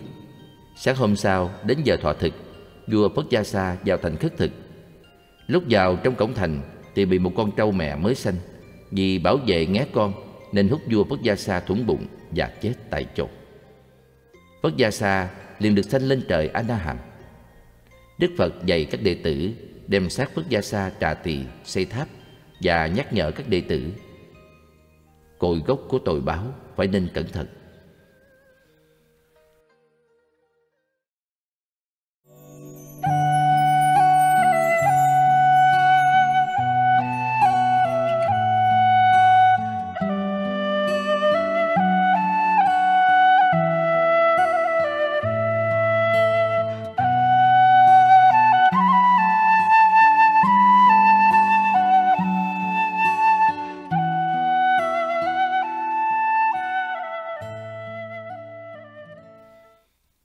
Phẩm tám.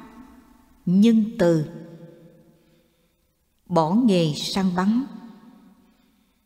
Thuở xưa, Đức Phật giáo hóa tại nước La Duyệt Kỳ. Trong một ngọn núi cách nước này năm trăm dặm, có một ngôi làng với khoảng một trăm hai mươi hai người đang sinh sống bằng nghề săn bắt thú rừng. Họ mặc áo da, ăn thịt thú, thờ cúng quỷ thần. Trước giờ không hề làm ruộng cày cấy, không biết đến tam bảo. Bằng thánh trí, Đức Phật xét thấy họ đáng được hóa độ. Thế là một hôm, Ngài đến ngồi bên một gốc cây trong ngôi làng nọ. Hôm ấy, tất cả đàn ông đều đi săn, chỉ có phụ nữ ở trong làng. Thấy ánh hào quang của Đức Phật chiếu rực khắp đất trời, cây cỏ, đất đá trong núi đều biến thành một màu vàng ròng. Tất cả người lớn, kẻ nhỏ trong làng đều kinh ngạc vui mừng, cho rằng Đức Phật là vị thần linh, nên kéo đến lễ bái, cúng dường và cùng ngồi quây quần bên Ngài. Đức Phật giảng cho các bà mẹ nghe về tội báo của sát sanh, phước đức của lòng từ bi, ân ái chỉ nhất thời, có hợp thì có tan. Nghe xong, các bà mẹ hoan hỉ đến trước Đức Phật thưa: Thưa Ngài, dân làng ở đây thích giết hại, lấy thịt thú làm thức ăn.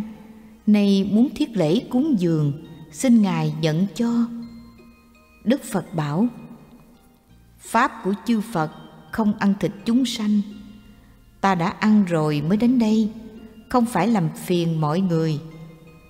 Nhân đó Đức Phật dạy: Trên đời này có vô số loại thức ăn, tại sao không kiếm những thức ăn có ích lợi, lại giết hại chúng sanh để nuôi sống mình? Để rồi sau khi chết bị đọa vào đường dữ, chỉ có tổn hại chứ không lợi ích. Làm người thì nên ăn ngũ cốc, phải thương xót loài chúng sanh.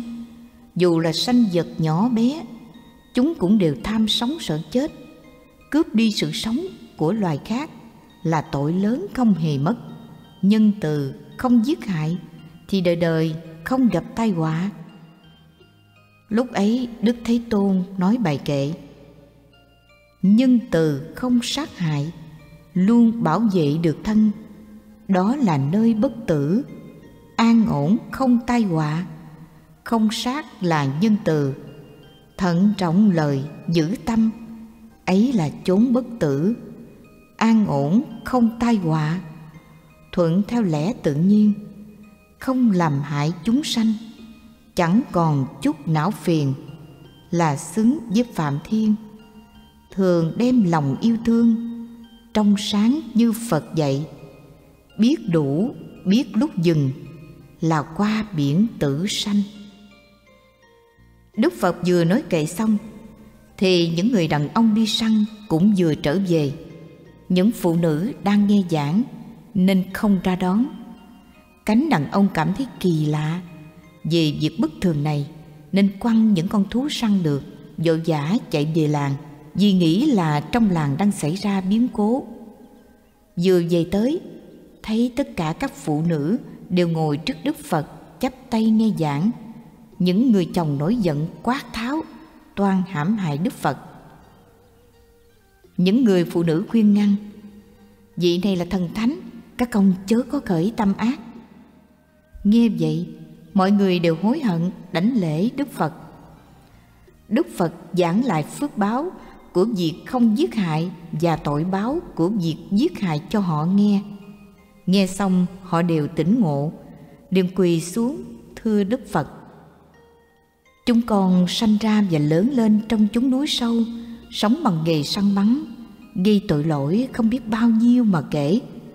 Chúng con phải làm cách nào để tránh khỏi tai họa về sau? Khi ấy, Đức Thế Tôn liền nói kệ: Thực hành lòng nhân từ, yêu thương cứu mọi loài, phước báo luôn theo mình, được mười một điều tốt, ngủ ngon, thức an ổn, không hề thấy ác mộng, được chư thiên hộ trì, mọi người luôn yêu thương, không nguy hiểm đao binh, thoát được nạn nước lửa, hiện đời phước thiện tăng, chết sinh về cõi Phạm, là mười một pháp lợi. Đức Phật nói kệ xong, một trăm hai mươi hai người nam nữ lớn nhỏ đều vui mừng tin nhận và dân giữ năm giới. Đức Phật đề nghị vua Bình Sa cấp cho họ ruộng đất và hạt giống để canh tác. Từ đó, mọi người ai cũng tu tập lòng từ, đất nước được an ổn, thái bình. Hai. Đôi bờ sống chết. Thuở xưa, vua Hòa Mặt ở vùng biên cương chưa từng thấy được tam bảo và sự giáo hóa vi diệu của bậc thánh, chỉ biết phụng thờ phạm chí, ngoại đạo, yêu mị.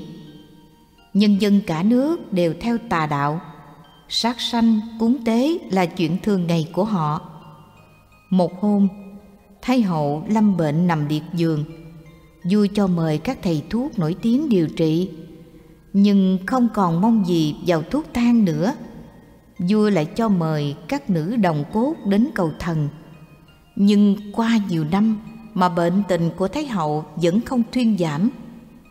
Vua lại triệu tập hai trăm bà la môn trong nước vào cung thiết lễ cúng dường thức ăn uống, rồi hỏi: Thái hậu, mẹ ta bệnh nặng đã lâu, không biết vì nguyên do gì mà lâm bệnh như vậy. Quý vị là những người thông tuệ, biết rành về tướng số, trời đất, tinh tú. Có điều gì không tốt, xin hãy nói rõ cho ta biết. Các bà la môn đáp: Do tinh tú đảo lộn, âm dương bất hòa nên dẫn đến như vậy. Làm cách nào để giải trừ? Phải chọn một nơi bằng phẳng sạch sẽ ở ngoài thành, lập đàn cầu nguyện núi non, nhật nguyệt, tinh tú, chuẩn bị đầy đủ một trăm súc vật đủ loại và một đứa trẻ để giết tế trời. Nhà vua đích thân dẫn Thái hậu đến đàn, quỳ lại cầu xin thì bệnh sẽ lành. Nhà vua liền chuẩn bị đầy đủ mọi thứ như lời bà la môn chỉ dặn, rồi đưa tất cả ra cổng thành phía đông, đến chỗ tế đàn để làm lễ cúng tế. Tiếng kêu khóc bi thảm chấn động cả đất trời suốt một chặng đường dài. Với lòng đại bi độ khắp tất cả chúng sanh, Đức Thế Tôn thương xót vị vua quá ngu muội kia. Tại sao chỉ muốn cứu một người mà bày chuyện ác đức giết hại nhiều chúng sanh? Vì vậy Đức Thế Tôn dẫn đại chúng đến nước đó. Trên đường, Thế Tôn gặp nhà vua cùng những bà la môn tại cổng thành phía đông đang đùa súc vật và một đứa bé kêu khóc đến nơi cúng tế. Từ xa, vua và mọi người thấy Đức Phật như mặt trời vừa mọc, như ánh trăng rằm vằn vặt, hào quang chiếu sáng rực rỡ cả đất trời. Ai nấy đều khởi tâm kính ngưỡng. Những súc vật và đứa trẻ làm vật cúng tế đều mong được cứu thoát. Vua Hòa Mặt vội vàng xuống xe đến trước Đức Phật, bỏ mũ đảnh lễ dưới chân Ngài rồi chắp tay, quỳ gối thăm hỏi. Đức Phật mời vua ngồi và hỏi: Đại vương đang định đi đâu? Thưa Ngài, Thái hậu lâm trọng bệnh đã lâu, các lương y tài giỏi chữa trị mà vẫn không thấy thuyên giảm. Nay tôi muốn lập đàn cúng tạ tinh tú, tứ sơn ngũ nhạc, khấn cầu cho bệnh tình của mẹ được thuyên giảm. Đức Phật bảo: Đại vương lắng nghe ta nói vài lời. Muốn được lúa phải ra sức cày cấy, muốn được giàu sang phải thực hiện bố thí, muốn được sống lâu phải khởi lòng yêu thương tất cả, muốn được trí huệ thì phải học hỏi. Thực hành bốn điều này, tùy theo gieo nhân nào thì sẽ gặt quả đó. Phàm nhà giàu sang thì không thích ăn thức ăn của người nghèo hèn. Chư thiên dùng bảy báo làm cung điện, thức ăn vật mặc đều tự nhiên theo ý. Lẽ nào lại bỏ trân vị cam lộ mà đi ăn những đồ cúng tế dơ quế này? Cúng tế theo kiểu cuồng loạn, lấy tà làm chánh, giết sanh mạng để cầu sự sống, thì trái quá xa với đạo lý sanh tồn. Giết bao nhiêu sanh mạng để mong cứu một người thì làm sao có thể? Đức Phật bèn nói kệ: Dù người sống trăm tuổi, kính thờ các thần linh, giết voi ngựa tế trời, chẳng bằng một việc lành. Lúc nói kệ, Đức Phật phóng hào quang chiếu sáng khắp đất trời. Chúng sanh trong tam đồ, bát nạn đều rất vui mừng và đều được lợi ích. Vua Hòa Mặt nghe được diệu pháp và thấy hào quang của Phật nên vô cùng vui mừng, liền đắc đạo quả. Thái hậu nghe pháp, thân thể khoan khoái, bệnh liền bình phục. Hai trăm phạm chí thấy hào quang của Đức Phật, lại nghe được lời dạy của Ngài, nên sanh lòng hổ thẹn và ăn năn lỗi lầm, xin làm đệ tử. Đức Phật tiếp nhận và độ cho làm sa môn, mỗi vị đều thành tựu như nguyện. Vua và đại thần thỉnh Đức Phật lưu lại một tháng để cúng dường. Từ đó, vua dùng chánh pháp cai trị đất nước, khiến cho đất nước ngày càng thái bình, hưng thịnh.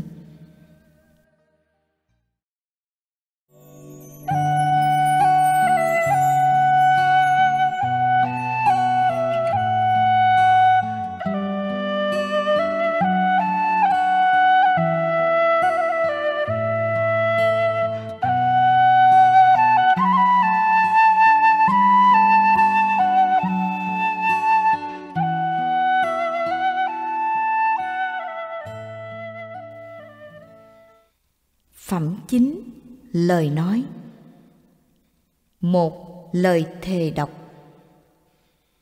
Thuở xưa, có vị vua tên Phật Gia Sa.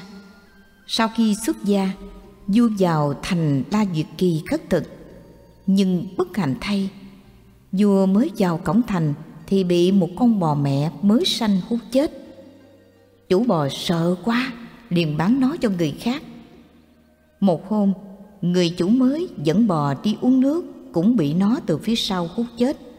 Con trai người chủ nổi giận, liền giết bò rồi mang thịt ra chợ bán. Một nông dân mua chiếc đầu của con bò này gánh về. Cách nhà còn hơn một dặm đường, anh ta bèn treo đầu bò trên một cành cây, rồi ngồi bên dưới nghỉ mệt. Không ngờ, chỉ một lát thì dây đứt, đầu bò rơi thẳng xuống trúng ngay anh ta. Sừng cắm sâu vào người, khiến anh ta chết ngay tại chỗ. Chỉ trong một ngày mà con bò này giết chết đến ba người.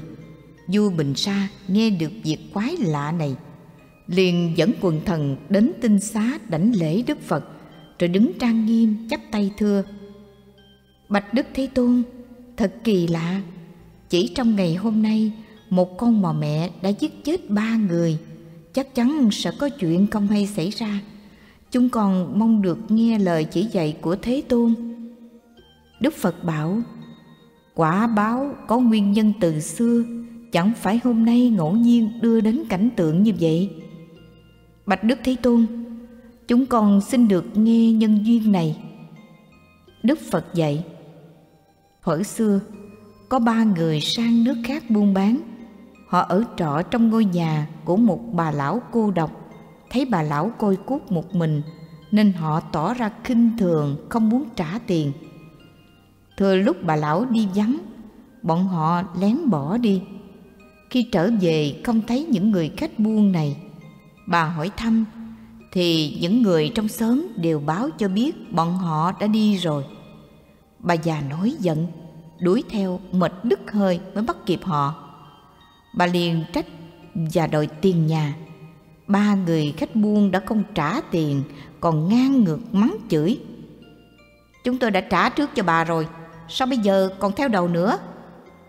Rồi cả bọn hùa nhau mắng bà lão mà không chịu trả tiền. Bà lão thân cô sức yếu, chẳng biết phải làm sao, đau buồn thề độc với bọn khách buôn: Này ta đã nghèo khổ, tại sao các ngươi còn nỡ khinh thường gạt gẫm? Ta thề đời sau sanh ở đâu, nếu gặp lại bọn ngươi, ta quyết sẽ giết chết không tha. Cho dù các ngươi tu hành đắc đạo, ta cũng không bỏ qua mối thù này, chừng nào giết chết bọn ngươi mới thôi. Đức Phật nói với vua Bình Sa: Bà lão thuở xưa chính là con bò mẹ ngày nay, còn ba người khách buôn nọ chính là ba người bị bò giết chết, như Phật Gia Sa, vân vân. Khi ấy Đức Thế Tôn liền nói kệ: Chửi mắng lời độc ác, kiêu căng khinh miệt người, làm những điều như thế, oán thù sẽ phát sanh. Nói những lời hòa thuận, tôn kính người xung quanh, bỏ kết nhẫn điều ác, từ đây hết hận thù. Phàm người sống ở đời, như búa để trong miệng, sở dĩ thân bị chém, đều do nói lời ác. Nghe Đức Phật nói, vua Bình Sa và tất cả các quan đều hết lòng cung kính, nguyện dâng theo hạnh lành, rồi đảnh lễ Đức Phật ra về. Phẩm mười. Song yếu. Một, nghĩ gì được đó. Thuở xưa, một hôm, vua Ba Tư Nặc, quốc vương nước Xá Vệ, đến bái kiến Đức Phật. Đến nơi, vua xuống xe, hạ long, cất gươm, cởi giày, chắp tay đi thẳng vào.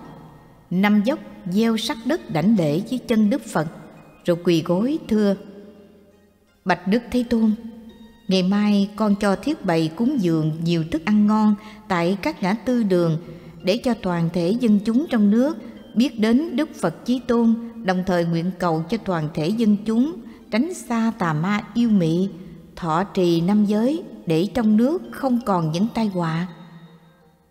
Đức Phật dạy, lành thay, phàm làm quốc vương phải có sự sáng suốt lãnh đạo nhân dân để cầu phước báo đời sau. Vua thưa, bạch Đức Thế Tôn, con xin trở về để chuẩn bị cho buổi lễ cúng dường ngày mai. Hôm ấy, vua tự tay làm thức ăn, rồi đích thân đi nghênh đón Đức Phật và chúng tăng đến ngã tư đường. Đức Phật đến tòa ngồi, đích thân và vua rót nước cho Đức Phật rửa tay.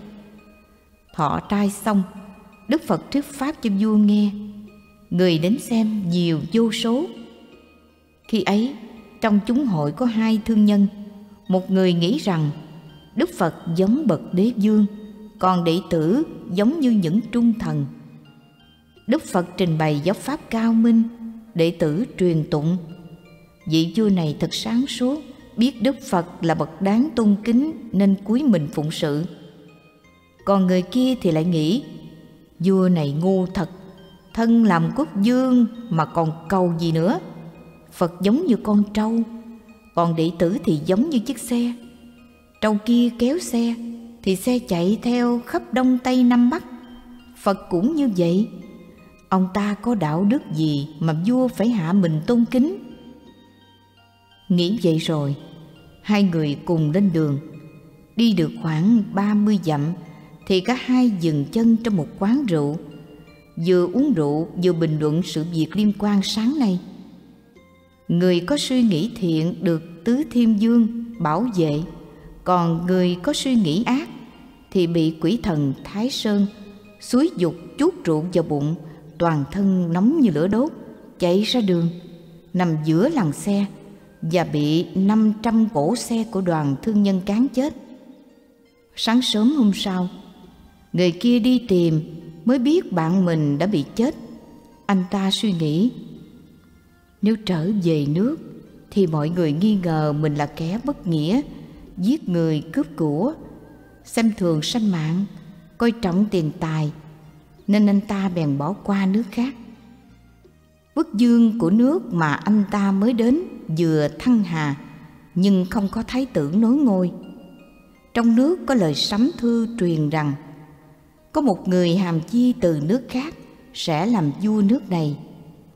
Vị vua cũ có con ngựa thần, nếu gặp người này chắc chắn nó sẽ quỳ gối xuống.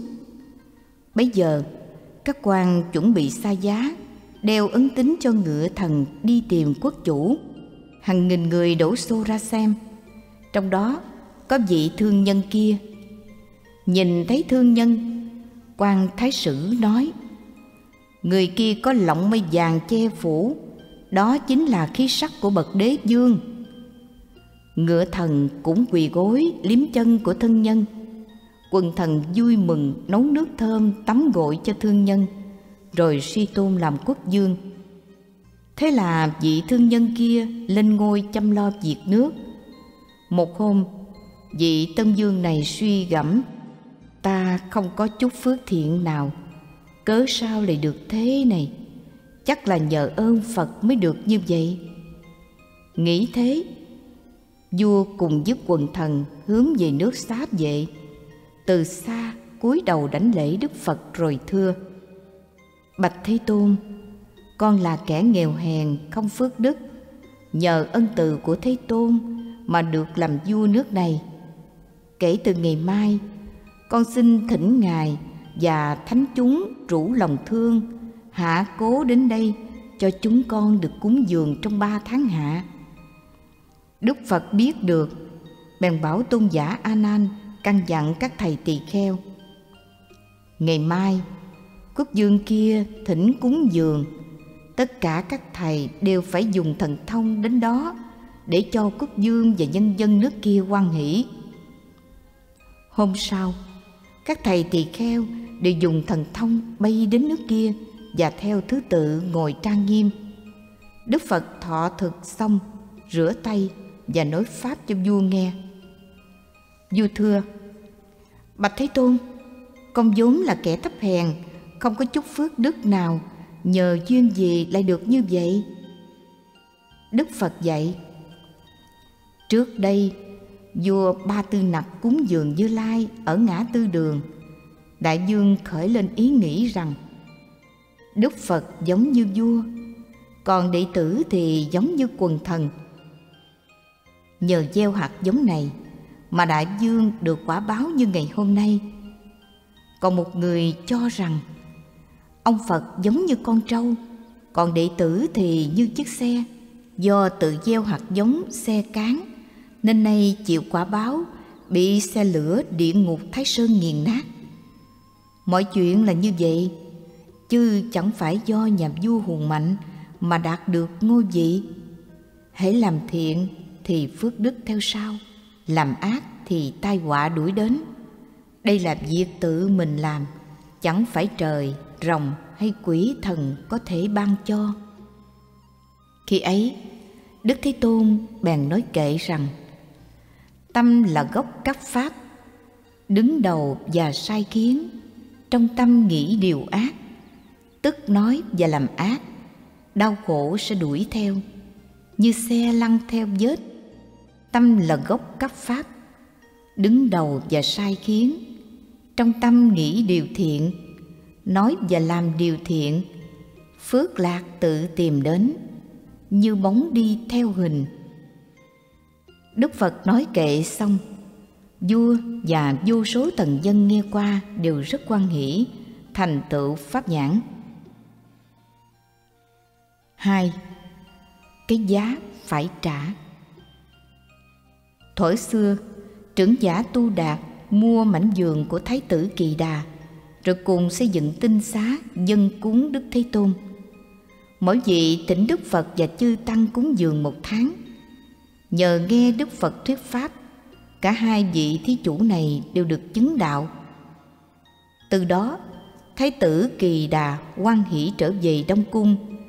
Mỗi lần trỗi nhạc vui chơi, đều trỗi nhạc khen ngợi công đức của Đức Phật. Trong khi ấy, em trai Thái tử là Lưu Ly lúc nào cũng ở bên cạnh vua cha. Một hôm, vua Ba Tư Nặc thay y phục giải thô, rồi cùng với cận thần, phi tần hậu cung đến tinh xá, cúi đầu đánh lễ Đức Phật, rồi thành kính nghe kinh. Hoàng tử Lưu Ly ở lại bảo vệ ngai vàng. Các nịnh thần như A Tát Đà vân vân bày mưu gian với Lưu Ly. Xin Thái tử hãy thử đeo ấn tín và đai ngọc của Đại Vương, rồi ngồi lên ngai vàng xem có giống vua không. Lưu Ly nghe theo lời sàm tấu, liền mặc hoàng bào ngồi lên ngai vàng. Cả bọn nịnh thần cùng nhau vái lại chúc mừng: ngài thật giống như bậc Đại Vương nghìn năm mà Lê Chân mong ước được gặp. Sao có thể để Đông Cung chiếm chỗ này được? Ngai vàng này đâu thể ngồi lên rồi bỏ xuống. Nghe lời ấy, Lưu Ly liền dẫn tùy tùng mang gươm mặc giáp đến bao vây và tấn công quan quân của vua cha tại tinh xá Kỳ Hoàng, giết hơn năm trăm cận thần triều đình, đuổi vua cha không cho trở về cung. Vua và hoàng hậu trốn chạy suốt ngày đêm đến nước Xá Di. Giữa đường đói khát, vua ăn rau rừng nên bị trướng bụng rồi băng hà trên đường chạy nạn. Thế là Lưu Ly nắm quyền, tuốt gươm xông vào Đông Cung giết chết hoàng huynh Kỳ Đà. Vì hiểu được lẽ vô thường nên Thái tử Kỳ Đà không chút hoảng sợ, vẻ mặt an nhiên, mỉm cười vui vẻ, cam lòng chịu chết. Lúc sắp tắt thở, Thái tử Kỳ Đà nghe tiếng nhạc tự nhiên trỗi lên giữa hư không đến đón thần thức của mình. Tại tinh xá Kỳ Hoàng, Đức Phật nói kệ rằng: tạo vui, đời sau vui, làm thiện, hai đời vui. Người làm thiện thường vui, được phước tâm an lạc, nay vui sau cũng vui, làm thiện hai đời vui. Đây là tự giúp mình, hưởng phước càng vui hơn. Sau đó, Lưu Ly điền cử binh chinh phạt nước Xá Di, sát hại những người dòng họ Thích và các bậc kiến đạo một cách tàn bạo vô đạo, đầy đủ năm tội ngũ nghịch. Đức Phật biết trước vua Lưu Ly bất trung bất hiếu, phạm các tội nặng, trong bảy ngày sau sẽ bị lửa địa ngục thiêu chết, Quan Thái Sử cũng đoán quẻ như vậy. Nghe tin ấy, Lưu Ly rất sợ hãi, liền lên thuyền ra giữa biển, vì nghĩ rằng nay ta ở trên mặt nước, lửa làm sao đến được. Nhưng đúng ngày thứ bảy, tự nhiên lửa từ dưới nước bốc lên thiêu cháy thuyền, khiến thuyền chìm dần xuống biển. Lưu Ly bị lửa thiêu, chết chìm giữa ngọn lửa dữ trong cơn hoảng sợ. Khi ấy Đức Thế Tôn liền nói kệ rằng: gieo sầu đời sau sầu, làm ác hai đời sầu. Gieo sầu thường buồn lo, gặp tội tâm sợ hãi. Nay hối sau cũng hối, làm ác hai đời hối. Làm vậy tự chuốc họa, chịu tội báo khổ đau. Nói kệ xong, Đức Phật bảo các thầy tỳ kheo: Thái tử Kỳ Đà không tham địa vị vinh hoa, giữ đạo mà chết nên được sanh lên cõi trời, hưởng an lạc tự nhiên. Vua Lưu Ly cuồng si, phóng túng, nên sau khi chết bị đọa vào địa ngục, chịu khổ vô cùng. Trong thế gian, tất cả những người dù giàu sang hay nghèo hèn cũng đều phải chịu quy luật vô thường, không có gì trường tồn. Thế nên bậc trượng phu thà hy sinh thánh mạng để giữ vẹn toàn của báo tinh thần. Mọi người đều kính tin và ghi nhận lời Đức Phật dạy. Ba, hương hoa thơm và tanh hôi. Thuở xưa, một hôm, Đức Phật quán thấy có hơn bảy mươi gia đình Bà La Môn sinh sống tại một ngôi làng phía sau núi Kỳ Xà Quật, có phước báo đời trước đáng được độ, nên Ngài đến đó thị hiện thần thông. Mọi người chứng kiến hào quang uy nghiêm của Đức Phật đều sinh lòng kính phục. Khi ấy, Đức Phật ngồi dưới tán cây hỏi các Bà La Môn: Các ông ở trong núi này đã bao nhiêu đời rồi, sống bằng nghề gì? Chúng tôi ở đây đã hơn ba mươi đời và sống bằng nghề chăn nuôi cày cấy. Các ông tôn thờ và tu theo hạnh gì để cầu thoát đi sanh tử? Chúng tôi thờ mặt trời, mặt trăng, nước, lửa, tùy theo mùa mà cúng tế. Nếu có người chết, thì tất cả những người lớn nhỏ trong làng tập hợp khấn cầu cho họ được sanh về Phạm Thiên thoát đi sanh tử. Đức Phật nói với các Bà La Môn: tất cả các việc chăn nuôi, cày cấy, cúng tế mặt trời, mặt trăng, nước, lửa hay việc khấn cầu sanh lên cõi trời đều chẳng phải là cách để thoát đi sanh tử vĩnh viễn. Dù cho có phước cao tột thì cũng không qua được hai mươi tám tầng trời. Nếu không có đạo trí huệ thì vẫn còn đọa lạc trong ba đường. Chỉ có chí xuất gia tu hành thanh tịnh, thực hành thiền định mới có thể đạt đến niết bàn. Khi ấy Thế Tôn liền nói kệ: cho chân thật là ngụy, cho ngụy là chân thật. Đó chính là tà kiến, chẳng được lợi ích thật. Biết chân thật là chân, rõ ngụy chính là ngụy, đó mới là điều hay. Ắt được lợi ích thật, sống trên đời phải chết, ba cõi không hề an. Chư thiên dù vui sướng, hết phước cũng tiêu tan. Quán sát khắp thế gian, đã sanh ắt phải tử. Muốn thoát khỏi sanh tử, phải tu đạo chân thật. Nghe Đức Phật dạy, bảy mươi Bà La Môn vui mừng hớn hở, hiểu rõ đạo lý, xin làm sa môn. Đức Phật bảo: thiện lai tỳ kheo. Ngay lúc ấy, râu tóc của các Bà La Môn tự rụng, tất cả trở thành sa môn. Đức Phật dẫn các tân tỳ kheo trở về tinh xá. Đi được một đoạn, các tỳ kheo lưu luyến nhìn vợ con và đều thoái tâm tu tập.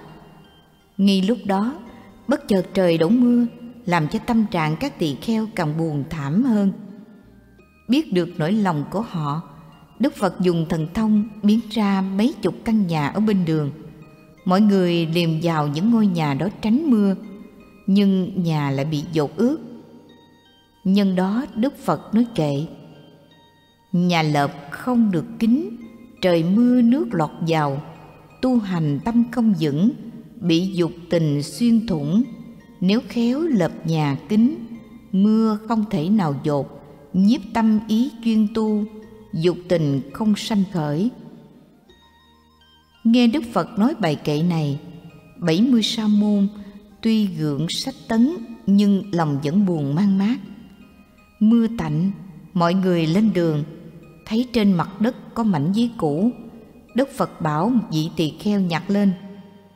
Dâng lời tỳ kheo nhặt lên, Đức Phật liền hỏi: đây là giấy gì? Các tỳ kheo thưa: bạch Thế Tôn, đây là tờ giấy gói hương, tuy nay đã bị vứt bỏ nhưng mùi thơm vẫn còn. Mọi người lại tiếp tục lên đường. Đi được một đoạn, thấy có sợi dây đứt trên đường. Đức Phật dạy tỳ kheo nhặt lên. Dâng lời tỳ kheo nhặt lấy sợi dây. Đức Phật liền nói: đây là sợi dây gì? Các tỳ kheo thưa: bạch Thế Tôn, đây là sợi dây sâu cá nên có mùi tanh hôi. Đức Phật dạy: tất cả mọi vật vốn thanh tịnh, nhưng do nhân duyên đưa đến mà có tội phước khác nhau. Như người gần gũi bậc hiền minh thì đạo nghĩa sâu đậm, kết giao bạn ngu thì tai ương ập đến. Như tờ giấy và sợi dây kia, gói hương thì thơm, sâu cá thì tanh hôi, dần dần thành thói quen mà không hề nhận biết được. Khi ấy Thế Tôn liền nói kệ: kẻ xấu tiêm nhiễm người, như gần vật tanh hôi, mê muội quen việc xấu, ác hồi nào chẳng hay. Bậc hiền ảnh hưởng người, như gần vật thơm tho, tí sáng quen làm thiện, đức hạnh càng sáng thơm. Được nghe kệ lần nữa, bảy mươi sa môn biết nhà cửa là rừng nhơ, vợ con là gông cùm, nên niềm tin càng vững chắc hơn trong đạo giải thoát. Về đến tinh xá, họ chuyên tâm tu hành và đều chứng quả A-la-hán.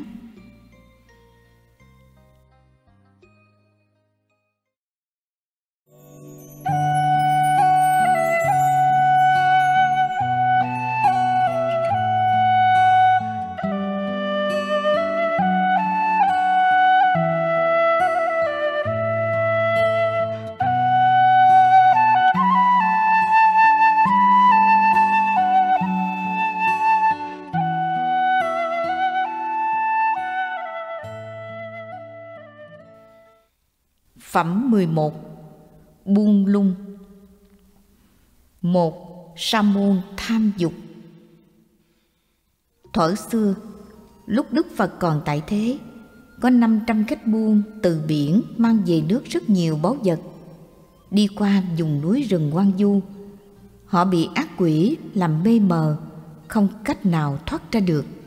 Lương thực hết dần, đói khát khốn cùng, rốt cuộc tất cả đều bị chết đói, của cải hàng hóa quý báu đành bỏ lại chốn rừng hoang. Khi ấy, có một sa môn đang tu tập trong núi, thấy vậy bèn suy nghĩ: ta chăm chỉ học đạo, gian khổ suốt bảy năm qua mà không thể đắc đạo, lại nghèo khổ, không có gì để nuôi sống bản thân. Ta lấy bảo vật không chủ này mang về để xây dựng cơ nghiệp. Nghĩ vậy, sa môn liền xuống núi, nhặt lấy bảo vật cất giấu một nơi, rồi về nhà kêu gọi anh em đến mang về. Nhưng mới đi nửa đường thì sa môn gặp Đức Phật. Quán thế vị sa môn này đáng được độ, Đức Phật quá làm một tỳ kheo ni cạo tóc đắp y, đánh phấn kẻ mày, đeo đầy vàng bạc châu báu, đang lần đường vào núi. Gặp sa môn giữa đường, tỳ kheo ni đảnh lễ hỏi thăm. Sa môn quở tỳ kheo ni: phép tắc tu tập của tỳ kheo ni mà như thế sao? Đã cạo tóc mang pháp phục, sao lại đánh phấn kẻ mày, đeo vật trang sức? Tỳ kheo ni đáp: vậy pháp của sa môn cũng thế sao? Đã từ bỏ gia đình, vào núi sâu tĩnh tâm học đạo, sao lại lấy của cải mà nó chẳng thuộc về mình, tham dục quên đạo, tâm ý buông lung, không nghĩ đến vô thường. Cuộc sống thế gian chỉ là tạm bợ, còn tội báo thì kéo dài bất tận. Tỳ Kheo Ni liền nói kệ. Tỳ kheo giữ giới nghiêm, buông lung lầm lỗi lớn, xấu nhỏ thành họa nhiều, chứa ác bị lửa thiêu. Giữ giới phước thêm vui, phạm giới lòng lo sợ, ba cõi phiền não hết, niết bàn sẽ kề bên. Nói kệ xong, Tỳ Kheo Ni hiện lại thân Phật tướng tốt rạng ngời. Sa môn thấy vậy sợ hãi vô cùng, phủ phục dưới chân Phật, sám hối lỗi lầm. Bạch Thế Tôn, con ngu si mê lầm, sống trái chánh pháp, không biết quay đầu, bây giờ con phải làm sao? Đức Thế Tôn liền nói kệ. Trước sống đời buông lung, sao có thể chế ngự, chiếu sáng khắp thế gian. Nhờ sức tu chánh định, mê lầm gây tội ác, hối lỗi làm điều lành, chiếu sáng khắp thế gian. Nhờ thực hành niệm thiện, xuất gia từ thuở nhỏ, siêng tu lời Phật dạy, như trăng thoát khỏi mây, chiếu sáng khắp thế gian.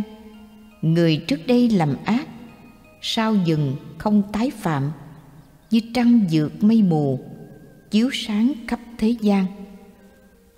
Nghe bài kệ, tỳ kheo như mở được mối ưu phiền, dứt hết lòng tham, liền cúi đầu đảnh lễ dưới chân Đức Phật, rồi trở lại ngồi bên cội cây tu pháp lục diệu, chứng quả A-la-hán. Phẩm mười hai. Tâm ý. Một. Giữ tâm ý như rùa giữ thân.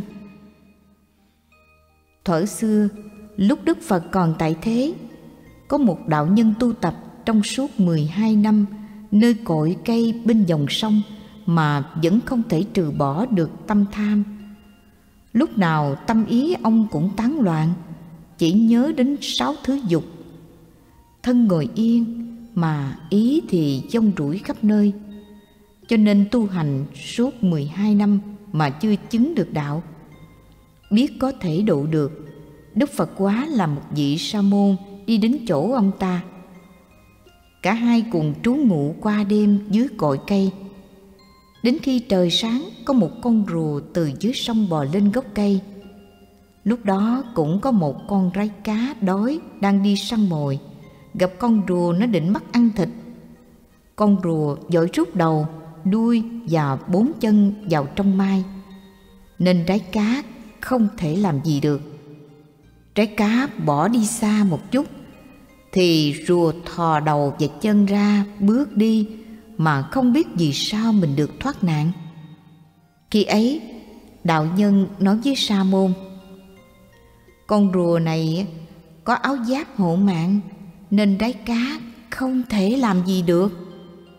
Sa môn nói: ta nghĩ người thế gian chẳng bằng con rùa này, không biết vô thường, cứ buông lung theo sáu tình, nên ngoại ma có cơ hội làm tan thân, thất chí, sanh tử không đầu mối, trôi lăn mãi trong năm đường, khổ não muôn trùng đều do tâm tạo.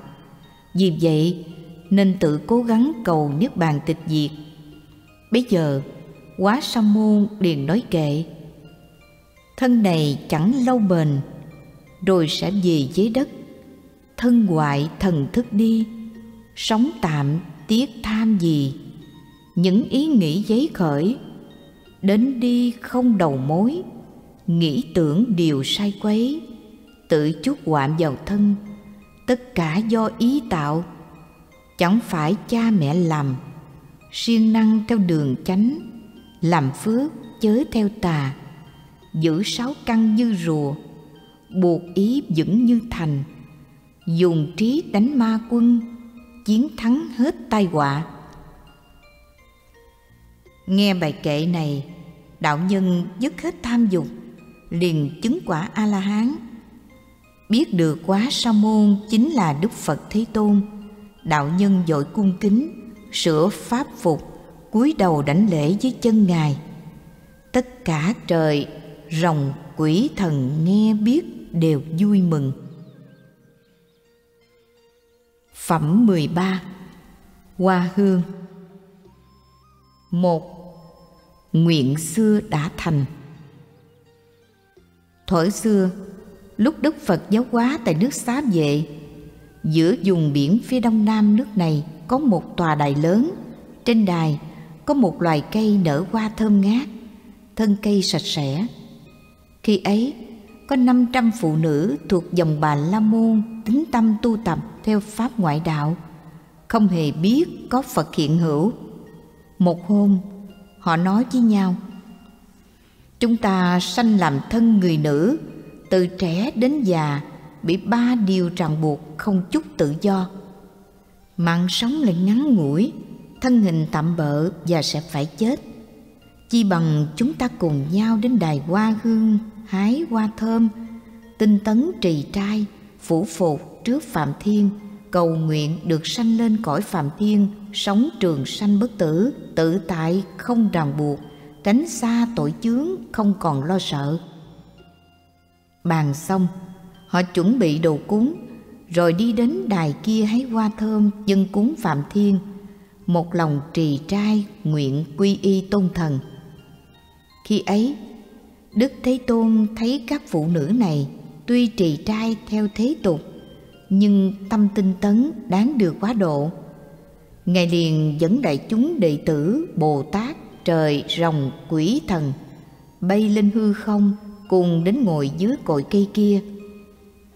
Những phụ nữ thấy vậy vui mừng, đều cho rằng Phạm Thiên cảm lời nguyện của họ mà hiện đến chỉ dạy thăm hỏi. Khi ấy, một thiên nhân bảo họ: đây chẳng phải Phạm Thiên, mà là Đấng tôn kính trong ba cõi, hiệu là Phật, cứu độ vô lượng chúng sanh. Họ liền đến trước Đức Phật đảnh lễ và thưa: thưa Ngài, chúng con nhiều tội lỗi, nên đời nay làm thân nữ, mong thoát khỏi sự ràng buộc và được sanh lên Phạm Thiên. Đức Phật dạy: quý vị vì mong đợi lợi ích nên phát nguyện này. Cuộc đời có hai phương diện nhân quả rất rõ ràng. Làm thiện thì hưởng phước, làm ác sẽ bị tai ương, nỗi khổ ở thế gian hay niềm vui trên cõi trời, phiền não hữu vi hay tịch diệt vô vi. Mấy ai có thể chọn lấy điều chân thật? Lành thay, quý vị là những người có ý chí sáng suốt. Rồi Thế Tôn liền nói kệ: ai khéo chọn đất tốt, bỏ ràng buộc sanh trời. Ai nói một câu pháp, như chọn đóa hoa thiện. Người học chọn đất tốt, bỏ ràng buộc sanh trời. Khéo nói được câu pháp, như chọn đóa hoa đức. Biết thế gian dễ hoại, pháp quyển có rồi không. Các đức tràn qua ma, sanh tử chẳng còn theo. Thấy thân như bọt nước, pháp quyển có chợt không. Các đức tràn qua ma, thoát khỏi dòng tử sanh. Nghe Đức Phật nói kệ, những người phụ nữ đó liền xin làm tỳ kheo ni, học đạo chân thật. Khi ấy, tóc trên đầu họ tự rụng, pháp y đầy đủ, họ tư duy thiền định, liền đắc quả A-la-hán. Tôn giả A Nan thưa Đức Phật: bạch Thế Tôn, những phụ nữ này vốn có công đức gì mà được Đức Thế Tôn đến quá độ? Hơn nữa, họ chỉ nghe pháp một lần liền phát tâm xuất gia và đắc đạo quả. Đức Phật dạy: này A Nan, vào thời Đức Phật Ca Diếp, có một đại trưởng giả giàu có, của cải nhiều vô số. Ông ta có năm trăm người vợ và hầu thiếp, nhưng tính ông ta lại hay ghen, đến nỗi đóng cửa không cho họ ra ngoài. Những người vợ và hầu thiếp muốn đến bái kiến Đức Phật, nhưng ông chẳng bao giờ cho đi. Hôm sau, Quốc vương mời các đại thần dự tiệc trên điện suốt cả ngày. Những người vợ và hầu thiếp biết chuyện, nên cùng nhau kéo đến đảnh lễ dưới chân Đức Phật, rồi ngồi xuống nghe kinh với mọi người. Nghe xong, họ đều phát nguyện: xin Thế Tôn giúp cho chúng con đời đời không gặp người ác, sanh ra nơi nào cũng thường được gặp thánh nhân đạo đức. Nghe đời sau có Đức Phật hiệu là Thích Ca Văn ra đời, chúng con nguyện được gặp và xuất gia học đạo, nghe theo lời dạy của Ngài. Đức Phật bảo tôn giả A Nan: những người vợ và hồ thiếp thuở xưa chính là năm trăm tỳ kheo ni ngày nay. Nhờ tâm nguyện ngày xưa tha thiết nên hôm nay được độ. Cũng chính vì vậy mà Thế Tôn đến quá độ họ. Nghe lời Đức Phật dạy, ai nấy đều hoan hỷ.